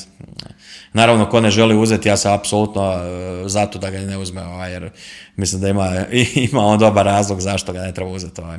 I mm. često u tom razlogu bude ne samo ego, nego i nekakva potencijalna psihička bolest. Ovaj, znaš, e, zato kaže da osoba koja ima povijest psihičkih bolesti u obitelji e, bi imala jači taj okidač za potencijalnu psihičku bolest u konzumacijom psihodelika. Znači da sad trenutno se radi jedna znanstvena studija koja proučava upravo taj segment pa će vidjeti koji će biti konačni zaključci, ali ono, rekao bi da neke osobe ipak treba biti na oprezu, ovaj, ne bi trebalo uzimati to. Mislim, ne, ono, najbolje ti je, ako sam misliš da bi trebao uzeti, a brate mili, niko ti to ne može zabraniti to, i to ti to, nema se tu šta za reći. Ja nikom to ne preporučujem, jer ne volim ni kad se meni nešto ovaj, nameće, e, e, preporučujem bilo što drugo. Mm. Uh, par puta si spomenuo sad e, ego. A, ja sebi ego mogu definirati i opisati na nekoliko načina. Vidim da ga ljudi isto opisuju na razne načine. Jako puno ljudi ga u svakodnevnici ono koristi kao nekako ono kolokvijalno spominje kao nekakav termin, a nisam siguran da ga baš razumiju. Šta bi ti ovaj, rekao šta je, šta je to ego, kako bi ti to definirao? Pa ja bih rekao da on čuvara samoga tebe ovaj, od štetnih utjeca, potencijalno štetnih utjeca za okoline, ovaj, među ostalim, jel? I sad taj, ako je čuvar presnažan, onda, onda se događa ono što smo pričali ranije, a to je da te zatvori nekakav zlati kavez ili nekakav ono, balon iz kojeg ti ne izlaziš, pa onda e, nemaš priliku da se da stekneš određena iskustva koja će te kasnije e, napraviti onim što trebaš biti. Jel? Čini mi se da to ovaj, e, razvoj ega, sad kažem opet čitajući Freud ili bilo što drugo, svako ima nekakav svoj ovaj, E, svoju percepciju ega, ali ja bih rekao da je baš to nekakav mm. potencijalno odličan medij kojega mnogi zloupotrebljavaju. Jel? Kad kažeš da neko ima, kad kažeš da neko ima jak ego, to znači da, da je stavio jako puno barijera između svijeta i pravoga sebe. Da, da, iz ovih i onih razloga. Najčešće traume sad, ne znam, mislim, to je ono urađeni način ponašanja, odnosno e, tvoja zaštita, ona znaš kad kaže neko nema on ega, on nema uopće ego, onda ti najčešće to nekakav budala ili nekakav naivac, znaš što bude. Mm. Znaš, onako, ne, a ma on ti nema uopće ega, to ti onako, mm. rekao bi posprdno, mm. bi se čak reklo, onako posprdno, nekako zaštitnički prema toj osobi se to ovako mm. gleda, jel? Čini mi se, e, čini mi se bar da je iz moje, iz moje okoline da najčešće taj, taj nivo. E, loše zvuči ako nemaš ega, a loše zvuči ako imaš preveliki ego. Da, sad to kažem, treba savršeno balansirati, a jako je teško savršeno balansirati, jer te ego zna preuzeti, onda sad tu kažem, ovisno o kojem autoru, možeš čitati Junga, možeš čitati Freuda, možeš čitati e, XY, a svako ima svoju neku poantu i svako na svoj način gleda na ego, pa onda tu malo je ta priča, kažem s obzirom da je evo, Freud da se imao priliku i pročitati ovaj, e, upravo vezano za ego, a Freud je bio pasioniran konzument kokaina koji je najjača ego substanca po meni na poznate čovjeku. Onda je pitanje kako je ta substanca utjecala na njegovu prosudbu o vlastitom egu i o egu generalno. To da kažem, treba poznati kontekst ovaj samog autora. Ja. Mm. E, da, da li misliš da, da, da, je dobra metafora za, za ego kao neka maska koju, koju držimo dok smo u odnosu recimo sa drugim ljudima, a, da, da li ta maska postoji i kad, kad ostanemo sami ili misliš da, da je tanja ili da je nema? U, ja, što je najgore, ja, ljude koje znam da imaju baš ekstremno jak ego, njima maska cijelo vrijeme, mislim njima maska cijelo vrijeme i njima bi maska nestala da uzmu psihodelike. Ja sam prilično siguran i tu je taj problem. Jel? Jer on, pred sam, on, je toliko uh, u toj svojoj ulozi da je on na, sam, na samo ovaj, u toj svojoj ulozi. Jer je on tu ulogu razvio, ako je toliko jaka uloga zbog nečega što mu radi traumu. Mm. Znači, koja mu je nekakva stalna trauma. I on bi se na psihodelicima prisjetio te traume i išao tu traumu riješiti upravo zato da bi si olakšao ego. Jer ego je potreban, mislim, to je bez, bez daljnjega. Ovaj bez danjega i to prilično jasno vidiš u tim reći, psihodeličnim introspekcijama, vizijama, kako god to nazvao. Jel? Prilično dobro vidiš šta je ego i kako, šta on predstavlja i kako se on treba koristiti, a kako se zloupotrebljava i vidiš neke svoje slučajeve kada si imao taj e, e, ego trip moment koji svako ima, naravno, niko nije e, toga lišen i nekad je to i zabavno. Biti na gljivama ti pokaže koliko je to smiješno ovaj, ono, smiješ se samom sebi, ajmo to tako nazvati. Ovaj. A kažem, a, neki svačaju sebe toliko ozbiljno da bi im najveća kazna bila ismijavanje samog sebe i tu dolazi do mm. problema. Da. Da li si imao isto jedan od onih zaključaka, recimo kad si e, bio na psilocibinu ili ne znam, na, na ayahuasci ili što god, da sve što ti se desilo u, u životu i, i pozitivno i negativno da je sve, sve tako kako je trebalo biti, da je, da je sve ok. Jesi, jesi, jesi, jesi imao takve neka ovaj, insajte, uvide? Pa vidi, nije to tako jednosmjerno, znaš, neće ti tako, e, ne, neće ti pokazati sudbinski život, za neke stvari će pokazati sam, sam, sam bi krivo, ovaj. i da je trebalo biti tako kako je trebalo biti jer sam to napravio, šta, i to ti je dobra škola.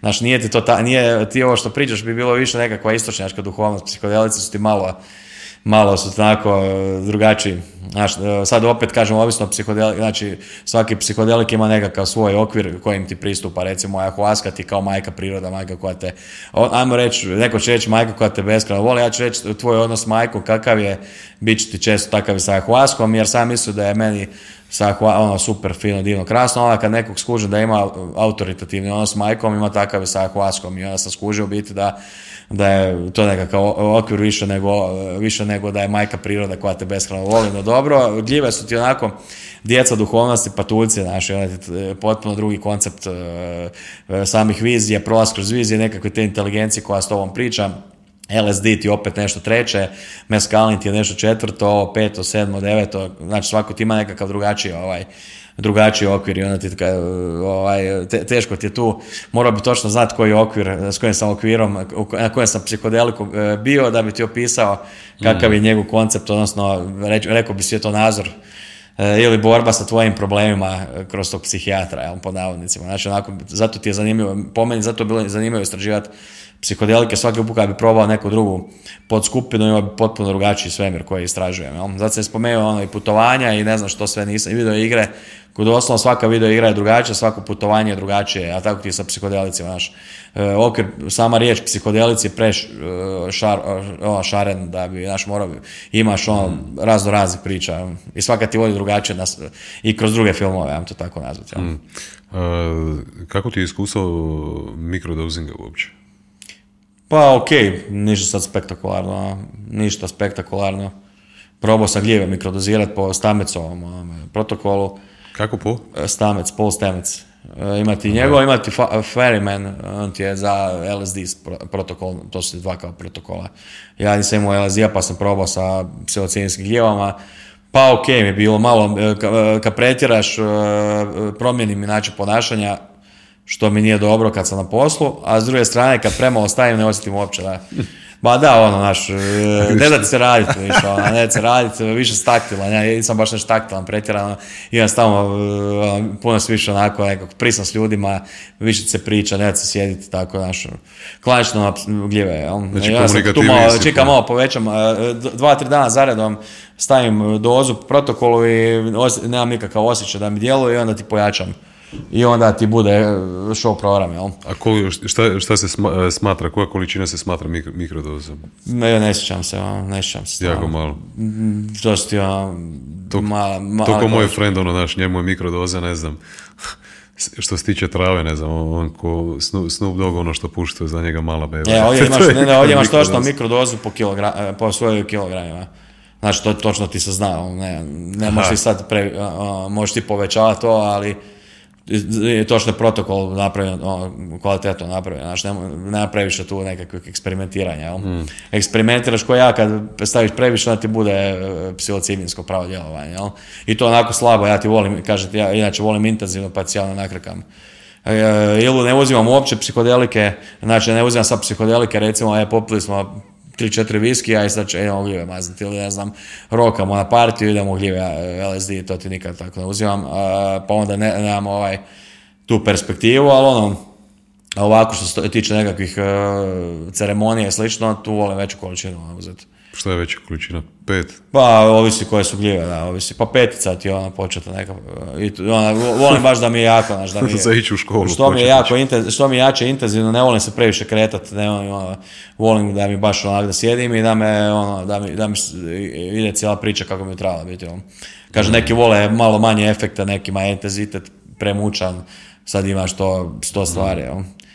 I to ti ono, ne znam, kažeš, svake psihodelike je duša drugačiji, sad imaš, mi sad pričamo o ovim nekim klasičnim, imaš ketamin, imaš salve divinorum, e, imaš e, ove etarske, halucinogene, europske, od bunike, dature, pa nadalje, e, mandragore, pa ne znam, imaš tako, možeš, imaš istočne biljke, imaš južnoameričke biljke. Čekaj, si buniku probao isto? E, nisam, nisam. Nisi nikad buniku? Pa kad ne, ne može, to mora biti neko, mora biti neko napraviti ovaj dobar eh, recept ima za to, za kompot, jel?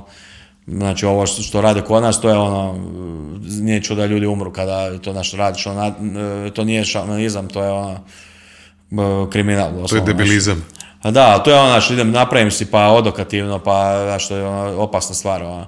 Hmm. Mislim da, da je Sokrat samoubojstvo počinio, popio je, predozirao se bunikom. Znači da se u starom antičkom dobu samoubojstvo se radila s tim europskim metarskim biljkama i ti sad ako to ideš, a ne znaš recept, e, možeš umrijeti. Ono. Zašto bi uopće uzimao nešto za što nisam siguran kako ću, ono, a da ne pričamo o tom da ono klasična priča srednjoškolska uzeli dature, najeli se, nije radilo tri sata, pojeli još datura i tri dana psihijatri završili, ono, to ti ono, brod po normalno kužiš. U Zagrebu isto dosta ekipe, ono Znaš, što ti bude, što ti je 48 sati plus ti djeluje halucinacija. Znači, koliko bi ljudi trebali biti oprezni s tim, recimo, da, da, da imaju nekakvu želju to uh, probati?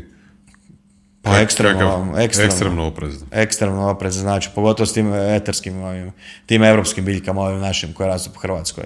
Pa vidi i boga isto, afrički psihodelik, i boga isto ono, malo fulaš, možeš se predozirati, znači to je opasna stvar. Ono. Ne moraš ti uopće biti oprezan ako imaš vrhunskog šamana, ne znaš šta stvarno plašiti. S vrhunskim šamanima, on, ti, on će ti skužiti po tvojoj vibri da si došao na drogama nekim na ceremoniju i potjerat će te. Ono. Ili će ti fino napraviti tebi posebnu tretman da je sporaćeš sve kroz oči. Ono pa si došao pravi pametan, da te malo, znaš, na dupe i kroz oči da ovaj, povraćaš pa da vidiš pa dođe sljedeći put opet, ono, znaš, to će pravi šaman napraviti, a onaj koji nije pravi šaman će ti staviti i onda će ti se odreći ovaj, odgovornosti kada se nešto dogodi, znaš. Mm. Jer ono, nije ti to, ti dolazi na ceremoniju, nije ti, da ti dolaziš, da ti potpisuješ e, ne, onaj, NDA ili da, ne znam, ovaj, e, odričeš se od, da njemu se odričeš odgovornosti, znaš. Šaman je tu isključivo zato da te štiti E, e, da te štiti, da se brine za tvoju sigurnost na ovom i onom svijetu, znaš, njegova je dvostruka uloga. Mm. I onda ti on je odgovoran za tebe. Ako, on, ako ti umreš, a on tvrdi da nije, da to nije pravi šaman. Mm. Jer to s duhovne strane nije pravi šaman. Mm. Ako se boji zatvora, bar ja to tako gledam. Ovaj. Hm. Treba biti oprezan, mislim. Ali kažem, relativno lako je biti oprezan. Uh, šta misliš o onoj teoriji da, da, da se u trenutku kad su ljudi probali psihodelike, sad ne, neću ulaziti točno koje ti znaš bolje nego ja, kako ide priča, čuo sam to kod Rogena na podcastu, te teorije da, da u tom trenutku je zapravo ljudska svijest doživjela nekakav, nekakav razvoj, da, da je čovjek kao biće ono, nekakvu evoluciju kao u tom trenutku. Da, Stoned Ape Theory, to je Teresa Stoned Ape Theory. To, Stone, to, Stoned Ape to, to je Teresa McKenna zapravo. Aha. Teza iz knjige Hrana bogova, čini mi se, iz 91. Pa ništa, pa ne znam, mislim, to ti ono, uh, jel ljudi stvorio Bog, jel teorija evolucije, jesu li vanzemaljci, jesu li gljive, ne možeš ti to znati sad to ti je sve ono, može biti, a ne mora. Znači, Ne može niko sad e, točno, e, točno znati. Ovaj. Čak i da dođemo reverzibilnim inženjeringom, kako se gotovo naziva, ovaj, do zaključka da je Eureka moment bio sa psilociminskim gljivama ili ne znam čime, ne znači da je to stvarno se desilo. Znači, ako se to moglo dogoditi, ne znači da je to se i dogodilo. Možda neko na drugi način napravio istu ili je možda evolucija, ili je možda Bog, ili su vanzemaljci napravili na isti, na, na neki drugi način isti taj Eureka moment. Kažem vam, te, ali teza je vrlo zanimljiva. Isto tako, mislim, to je ona poznata priča i da je akacija nilotika gorući grm u Bibliji kada sa ovih hebrejskih spisa, a akacija nilotika je DMT grm. I kad bi mm. tehnički pogodio e, grom u taj grm i kad bi se neko na, e, nadisao e, dimo, tih para iz grma, odnosno dima, popušio bi DMT, ovaj, imao bi žestoke, ovaj, žestoke petominutni show. Jesi ovaj. DMT probao isto? E, jesam, jesam. DMT ti je u ayahuasci. Aha, u ayahuasci. Da. Čega, ayahuasca je onda spoj čega, DMT-a plus e, Plus malo inhibitora, da. Inhibitora? Da, malo inhibitor plus uh, DMT. Malo ček, to je inhibitor čega? E, mono, ne znam, ne znam kako se zove, monoamin oksidaza, ali tako da, je, je monoaminska oksidaza, mislim da tako se prevodi. Mm. E, znači imamo nekakav, e, kako se to kaže, ovaj, u želucu, ne, ne, ne, receptor ili? Ne, ne receptor, nego enzim. Aha. Imamo enzim u želucu koji ti blokira eksterno, eksterno unos e, DMT-a iz ovog i ovog razloga, ne znam zašto, zašto je, ko je to napravio, zašto, ili je to evolucijski, zašto je evolucijski, isto je pitanje i onda ti u biti sa e, malom inhibitorom privremeno blokiraš e, taj enzim u želucu, da bi mogao e, unositi e, DMT oralno, jel? Mislim da ga možeš ovaj, pušenjem unositi ili mm. injektivno i onak i ovako, jel?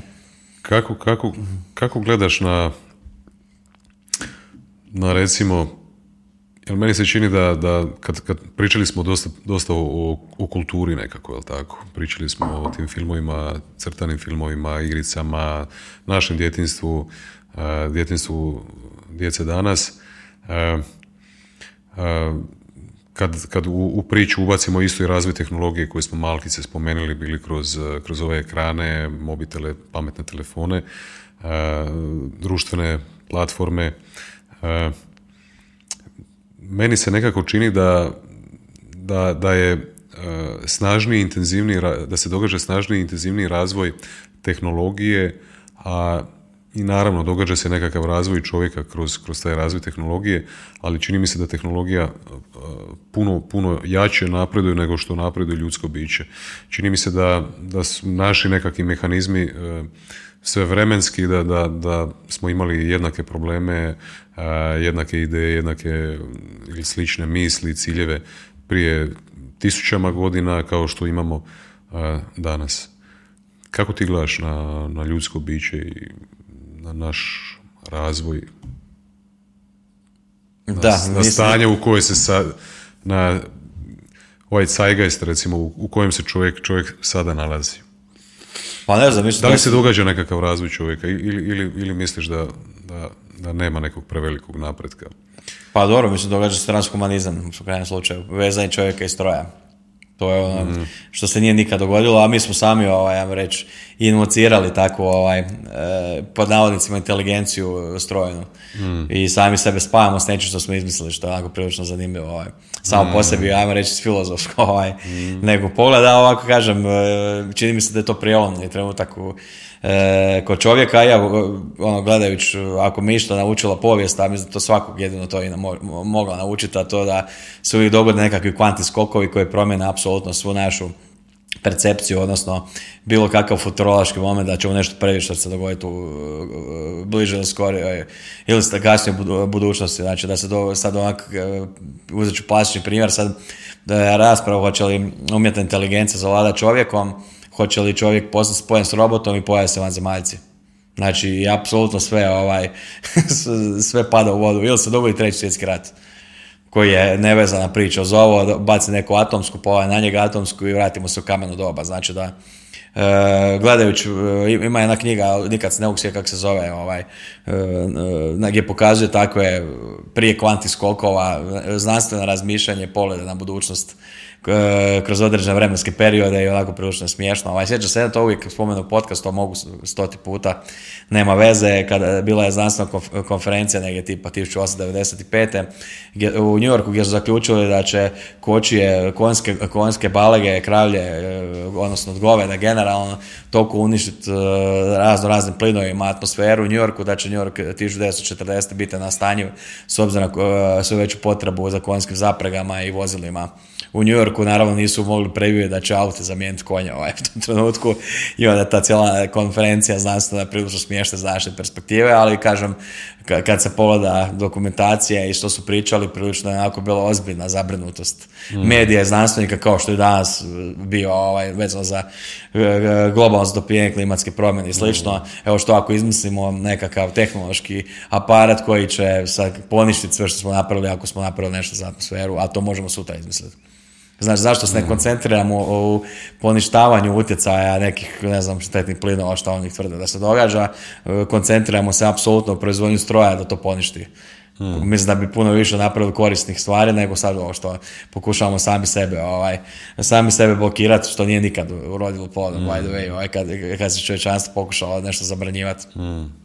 Ova, mislim da, da je to jako loše prođe generalno. I to mi za, za e, nekakav pogled na ovo što se trenutno događa, da nije ništa drugačije što se događalo prije, osim ovoga vezanog za tu neku fuziju čovjeka i stroja, jer kažem nismo nikad prije imali, imali opciju da pokušamo živjeti vječno, što to je od uvijek ona stara priča, jer ono, pravići sva tajna društva su nastala na tom da čovjeka odgajamo za smrtnost, odnosno za ono što će mu se dogoditi poslije smrti, a svako smatrao još od stare Grka pa nadalje, da ima nekakvu, odnosno antičkih e, Egipćana i slično, da ima nekakvu percepciju života poslije smrti, a sad pokušavamo prevariti samu smrt odnosno spojiti sa mašinom, e, krenut će sve kao i uvijek da nije u redu nekome ko ne može hodat, nekome ko nema ruke i noge, staviti umjetnu ruku i nogu. Tako će krenuti na početku, ona će ići u smjeru zašto ne bi imao malo jaču ruku, pa zašto ne bi imao malo bolji vid, pa zašto ne bi ovo, zašto ne bi ono i e, pretpostavljam da jedino što može zaustaviti takav način ponašanja je nekakav veliki incident pa da se nešto kao zvijezdanim stazama zabrani, a tamo se tako nešto i zabranilo, ili da odemo, da bude toliko rapidna ekspanzija u svemir, da ne stignemo razmišljati previše o takvim stvarima. Sad vanzemaljci se spominje bez uzera, ono ko zna hoće doći ili neće. Ovaj. Ne možemo znati, ali prilično je vjerovatno za prepostaviti da će ekspanzija u svemir biti sljedeća velika stvar vezana za čovjeka i mislim da će to biti ovaj, nekako će e, umjetnu inteligenciju usmjeriti više manje u tome u tom pogledu kako da održavati autonome sustave putovanjima u svemir, kako neke generacijske brodove ljudi, osim ako naravno i tu ne bude kvantni skok, pa osmislimo nekakav super brzi ovaj, e, intergalaktički pogled, što isto nije isključeno, ali kako bi nekakav takav generacijski brod, jedan umjetna inteligencija mogla kod vremensko razdoblje voditi. Slično, dakle, sve one neke teze koje su već ispisane 50, 60, 70 godina u zlatno doba SF-a i to onog hard SF-a koji se meni nekako najviše sviđa. Ovaj sve je to već prije rečeno, razrađeno u sto detalja, pa kažem, evo, najbolji način da ljudi vide što se događa, da čitaju SF, jer ovaj, već se dosta toga i pogodilo. Hmm. E, spomenuo si u jednom trenutku smrt, kako ti e, uopće se, se boriš sa tom idejom? Kako, kako razmišljaš o njoj? Pa nikako, šta? Nikako, apsolutno nikako. Apsolutno nikako. Šta, šta bude, bit će ovaj. Šta bude, bit će. Pa da, iz nekog moje osobne ovaj, perspektive isto tako ne možeš nikad znati. Hmm. Desi se e, ljudima što se dogodi, to ne možeš predvidjeti, onda ne treba se ovaj, briniti o nečemu o čemu nemaš nikakvu kontrolu, opet to, vraćamo se na psihodelike i to. Jer ovaj, ako se počneš uh, brinuti o stvarima na kojima nemaš kontrolu, dobiješ šizofreniju, vrlo jednostavno. Da. Uh, koju, koju knjigu koju si pročitao bi onako uh, da, da hoćeš nekom, nekome pokloniti knjigu za, za ne znam, rođendan ili nešto, koju bi mu knjigu poklonio? Pa ne znam, ovisi kom poklanjam to ja. Ja čak često poklanjam knjige i baš zato ovaj, takav odgovor jer svakom poklanja nešto drugo. Aha. Vidim šta čita znači, inače. Procjeniš osobu i onda... Procijenim i vidim šta čita ovaj, po polici to, pa znam kupiti knjige za. E, ja ti volio kupovati ovaj, neke ono, klasike američke, ne znam, volim ti od Henrya Millera e, knjige i ne znam od e, ovoga koje bi još ovaj čekaj sam Henry Miller ko, koje, koje su dijela pa ima ih više, ima ih. Ne, ne, ne znam koliko su kod nas pre, e, prevođene. Rako obratnica. I ne znam koliko su kod nas prevođene. Ono. A koja je, je tematika? E, pa, ne znam kako bi to pisao, morao bi pročitati. Volim ti, često ti poklanjao, ne znam, od ovoga uh, Hunter S. Thompsona knjige recimo, to sam isto ovaj, Ram Diaries, Strike i Las Vegasu sam ti to, to znam, onda sam ti ovaj... To je fikcija sve. Da, sve fikcija, onda sam ti pa, pao kad ne, o, puno mi teže pogoditi što neko zanima publicistike, poklon David Icke nekad, Mišaka ili tako nešto, ono. ali ovako kažem više manje romane poklanjam jer mi to onako, e, romane riječi čitam, ali one koje sam čitao su mi dali bolji nekakav dojam od neke publicistike, ovo se sad ima par naravno publicističkih knjiga, ali ono romani su mi e, odlični. On. Pogledao SF on čita pa onda nekad nešto eventualno i od SF-a i tako. On, ja ti, mm. Arthur C. Clarke, Philip K. Dick, e, fan, pa sam onda čitao najviše od njih knjiga. Jel, jel ima nešto u, u, životu što želiš postići, a još uvijek, još uvijek nisi? Pa nemam pojma. Svake mm. godine nešto drugo. jel, jel imaš, jel, jel si zapisuješ ciljeve možda? Ili, Ma ne, to sam prije. Na taj ovaj, način ne razmišljaš? Ne, ne. Pa ne, pa e, došlo do nekih cilja puno prije što sam mislio, pa onda bi to onako, kad sam se pisao, kod je to se prije 15 godina pisao, bi mi sad to bilo onako potpuno glupo, pa onda bolje mi samo derati ovaj, pa šta bude bit će. Znaš, kad se pisao te ciljeve, sad kažemo od ti deset, pa on rekao bi da sam devet ostvario, a mislim da to do kraja života, šta, recimo šta kad bi zainatio bi se da ih ostvarim, onda bi prebrzo ostvario. Isforsirano bih napravio i šta bi onda imao s tim. Morao bi se nove ciljeve za to. Jel, I onda bi bolje ovako da meni nemam ciljeve, samo me opterećuju ti ciljevi bez uzova. Jel vjeruješ u slobodnu volju? Pa nemam pojma, vjerujem, zašto ne? A, s Krešom sam pričao o tome, on, on, on uh, ima malo drugačije stavove mišljenja nego ja, on, on vjeruje da, da baš nemamo puno slobodne volje. Pričali smo nas dvoje o onom konceptu kao playing i non-playing karakter, znaš, mm. znaš ono kao onaj pojam iz igrica NPC. I onda je on meni rekao da je ključno pitanje života da li si ti non-playing karakter.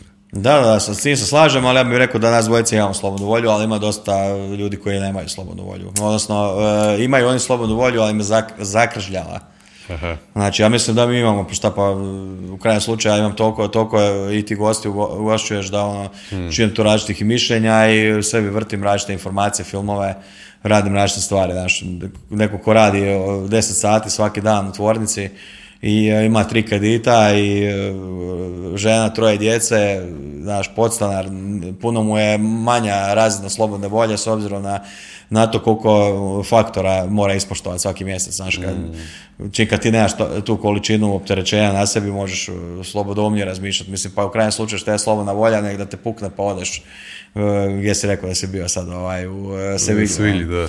Znači, pa to je slobodna volja da ja odem u Rotterdam na utakmicu reprezentacije koju nisam ni mislio gledati, nek smo slučajno završili ovaj na polufinalu. znaš. To je prilično visoka razina slobodne volje. Ovaj, Onda neko može reći da je nogomet manipulacija, e, 22 debila koji ganjaju loptu, znaš, i onda da čim kad pratim nogomet da nisam ovaj pro, produhovljen, osvješćen ili što god, to ti je isto opcija.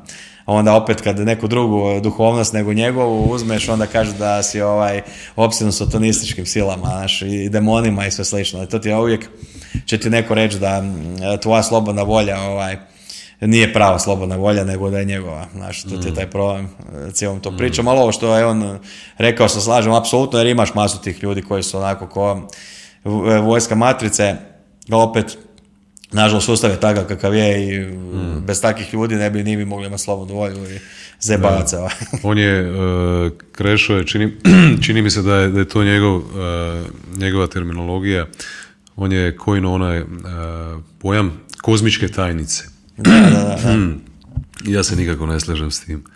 Da, aha, pa Da mi neka kozmička tajnica gore Ali imaš- imaš taj- ure- uređuje Imaš dobre knjige o sinkronicitetu. Mislim da je to Da, njemu je to nekakav ekvivalent sinkronicitetu. ovaj, vrlo interesantan je taj. Aha. Sinkronicitet mi je taj nekakvi, ne znam kako bi nazvao, pojava ko placebo, nocebo. Znači, to mi je ta razina zanimljivosti. Jer Mm. ne mogu reći da, mislim sad iz moje ovaj, perspektive, ne mogu reći da placebo, nocebo ili sinkronicitet ne postoje. Postoje definitivno. Mhm. Samo što su mehanizmi vrlo interesantni. Ovaj, I mislim da on tu kozmičku tajnicu veže za sinkronicitet, ali objašnjava tako da bi bilo ovaj catchy.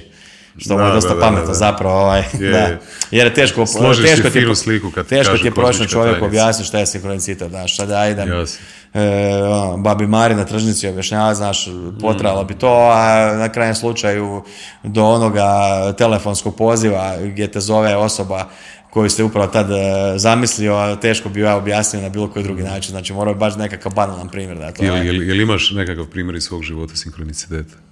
Pa nemam, pojma, e, mislim sigurno imam, ali nisam sad nešto za- zapažao. A desi mi se često, ovaj, pa neki dan, ono, tipa, idemo za Novi Sad i ja pjevam, ovaj, ne, neko auto spomene neku pjesmu, ne, neku riječ ja pjevam pjesmu Narodnjak nekakav iz 99. karikirano i ono, obskurna stvar sa B strane albuma je od Mitra Mirića i 10 sekundi kasnije Mitar Mirić poster stoji na e, nekom drvetu, u nekom se- selu u Vojvodini, u Bačkoj, ono, znaš, koja je to vjerovatnost, a Da. to bi trebao biti taj sinkronicitet. Mislim, ako su ovo banalni primjeri. Da. Miša koji primjeri sinkroniciteta su puno ozbiljniji, ovo su Da, moje da, da, da. gluposti, ali Da li ja bi ga- takve gluposti najviše pamtim. ono. Da li bi ga onda mogao usporediti, e, zap- zapravo najjednostavnije opisati da je sinkronicitet su nekakve slučajnosti koje, ono, neš- nešto što izgleda kao teška slučajnost. Da, mislim da to, e, kako se nazvali, akauzalni princip, nešto, znači slučajnost koja nije slučajna. Odnosno, a- ne, pe- periodično pravilna slu- slučajnost, tako nešto, da. Koliko ti se često desi, ali bez zajebancije, da, da recimo nekoga nisi godinu dana, dvije godine čuo i da ti ta osoba pade na pamet par dana zaredom i da te ta osoba nazove ili ti pošalje poruku ili tako. Da li, da li bi to mogao biti sinkronicitet? Pa to je to, ne, to ti je najpoznati primjer, ali mi se to rijetko dogodi. ono. Meni se događa neke druge stvari sad, ono. Neke druge stvari, Sjećaš se ali... Pamela Anderson, a, ono, ali i onako, ali ona je možemo, ovaj, pa ona teško da bi, znaš da ona može. Ali ona iz Baywatch eh, Da, vremena, ovaj, znaš. E, pa ne znam, ove, za kažem, de- dešavaju se takve stvari, ali ono, znaš, nekad, su, nekad se to i dogodi, ono, jer jednostavno, kad se dogodi nekakva situacija, znam da će mi doći neko rješenje sad. e, I onda počnem razmišljati o tom rješenju, mi se dogodi nekad često baš rješenje u smje- smjeru kojeg sam razmišljao, a koje je krajnje nevjerovatno. I takve nekakve, znaš, e, zavrzlame, ali sad kažem, ne mogu se konkretno sjetiti, ali često mi se događaju, sad nije, ne, ne bi to nazvao kozmičkom tajnicom, a, ni- ali dobro, kažem, e, Šokred i piše o tome e, i u kolumnama i u knjigama, pa evo nekako, ajmo reći, više se skoncentrirao da kad to vidi zapiše, znaš, me kad se to dogodi, rijeku kad uopće razmišljam o tom, nego gledam to kao normalno neko stvar, koji pla, ono placebo recimo isto, znaš. E, pročitao sam nedavno Maski napisao a, na temu a, mogućnosti borbe njega i Zuckerberga a, da najneočekivaniji ishod je najvjerovatniji. Aha, da, da, da. Da, tako i s ovim, s ovim temama. Pa dobro, kad je Dana White stavio majicu njihovu, najneočekivaniji ishod je da, ga ne, da borbe ne bude. E, misliš? Da, vrlo očekivano da bora bude ako oni budu željeli da je bude. Ovaj. Znači to je ono 99%. Da, moglo bi biti uskoro i imaš uh, Musk i Zuckerberg, imaš Jones i Miočić i Engano je da isto ovaj, sa Fury, tako da Da, će to biti jedino iskreno što me zanima je John Smiočić, ovo ostalo. Da. Mislim, pogledat ću sve, ja da pola i Jakea Paula i sve, ali nije da me to se nešto zanima. Mm. Ko se sviđa box, Jake Paul, Tommy Fury, ovaj, može Mm. to gledati, ja mislim koja su kadetskim ovaj, e, okršajima, ja mislim čak puno tehničke dotjeranije, pa onda. Mm. Zadnje pitanje. Uh, tisućita epizoda podcast inkubatora, ti uvodiš tko je gost? Pa ne, da, pričao sam to već nekim A jesi, nisam, E, nisam nisam sad rekao ništa konkretno, ali ono, e, moj, to je moja vizija, sad možda ne, imamo još dva mjeseca, pa vidjeti šta će presuditi, ali moja Čekaj, za vizija... dva mjeseca će već biti tisućita Pa da, moja vizija je da to bude neki dugački podcast, znači zašto bi sad išli s nekim gostom kad je on, kogoda ne pozoveš, ćeš ga možda i uvrijediti, naljutiti ili privatno, osobno, emocionalno, zašto ne bi napravio 12 sati podcast gdje će se mijenjati voditelji i gosti, to mi je onako najpoštenije, najbolje i dovesti neke nove, neke stare goste, neke nove bomba goste, a neke stare opet eh, one najpopularnije legende i da se svi tamo zajedno družimo kroz neko određeno vremenski period. Ovaj, meni je to sasvim ok, ja mogu voditi to 6 sati bez problema. Ja bi čak išao 24 sata da se vrti, ali ne, ne sam siguran da će to proći. Ali evo, za- zašto ne? Znaš, to, mi- to mi se čini da je on okrugla tisućiti, tisućiti broj, ovaj, da mi jedino to može ispoštovati do kraja. Ovaj. Ovo sve ostalo mi se čini da bi bilo onako eksperimentiranje, naš pokušaj, po- a, po- a, možda i antagonizam prema gledateljima. Čovječe, pa vi ćete stići Joe Rogana uskoro. Je. Pa nećemo, on ima 2000 sad je izbacio ovaj. Sad ne. Izbacio 2000, Je, je, baš je. prije tri tjedna možda. Tri tjedna. Da. Wow. Dobro, imate puno voditelja, puno radite, tako da... Pa dobro, na- mi jesmo već negdje možda ga- 1200, 300, ti ako uzmeš A1 nogometni podcast, i ako uzmeš e, Game On, ako uzmeš e, Mysterium, ne znam šta je još bilo, znaš ti sad kad bi to išao, onda bi tu ekstra runda, da. Hvala ti, Ratko. Bio Hvala mi, je, tebi. bio mi je baš pravi gušt. Hvala tebi, evo meni je bilo zanimljivo. Ovaj. Zanimljivo smo se izvrtili, ovaj. ne znam kad sam takvim, ovaj, da, sam, se- da sam dosta tema smo e, ispoštovali, ja mislim gledateljima će biti možda interesantno, pa evo. Ja sam, ja sam uvjeren 100%.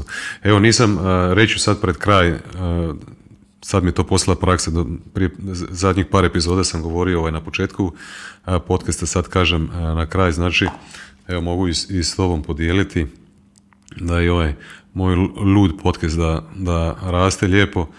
Znači, imali smo 600, zašto mi sad, aha, nemam interneta, ugašen mi je bio, sad ću ga upaliti. Znači, u zadnjih 28 dana 657 tisuća pogleda, ali u tih 657 tisuća pogleda preko 95% ljudi ne pretplaća.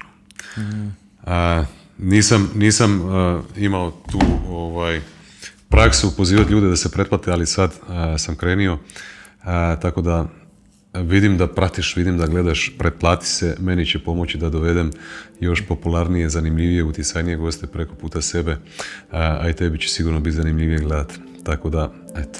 Da, evo, jedna poruka tebi, sve je manje bitan broj pretplatnika, kad imaš dobre brojke, ne sekiraj se. Misliš? Da, da, ne pa znam, ovaj.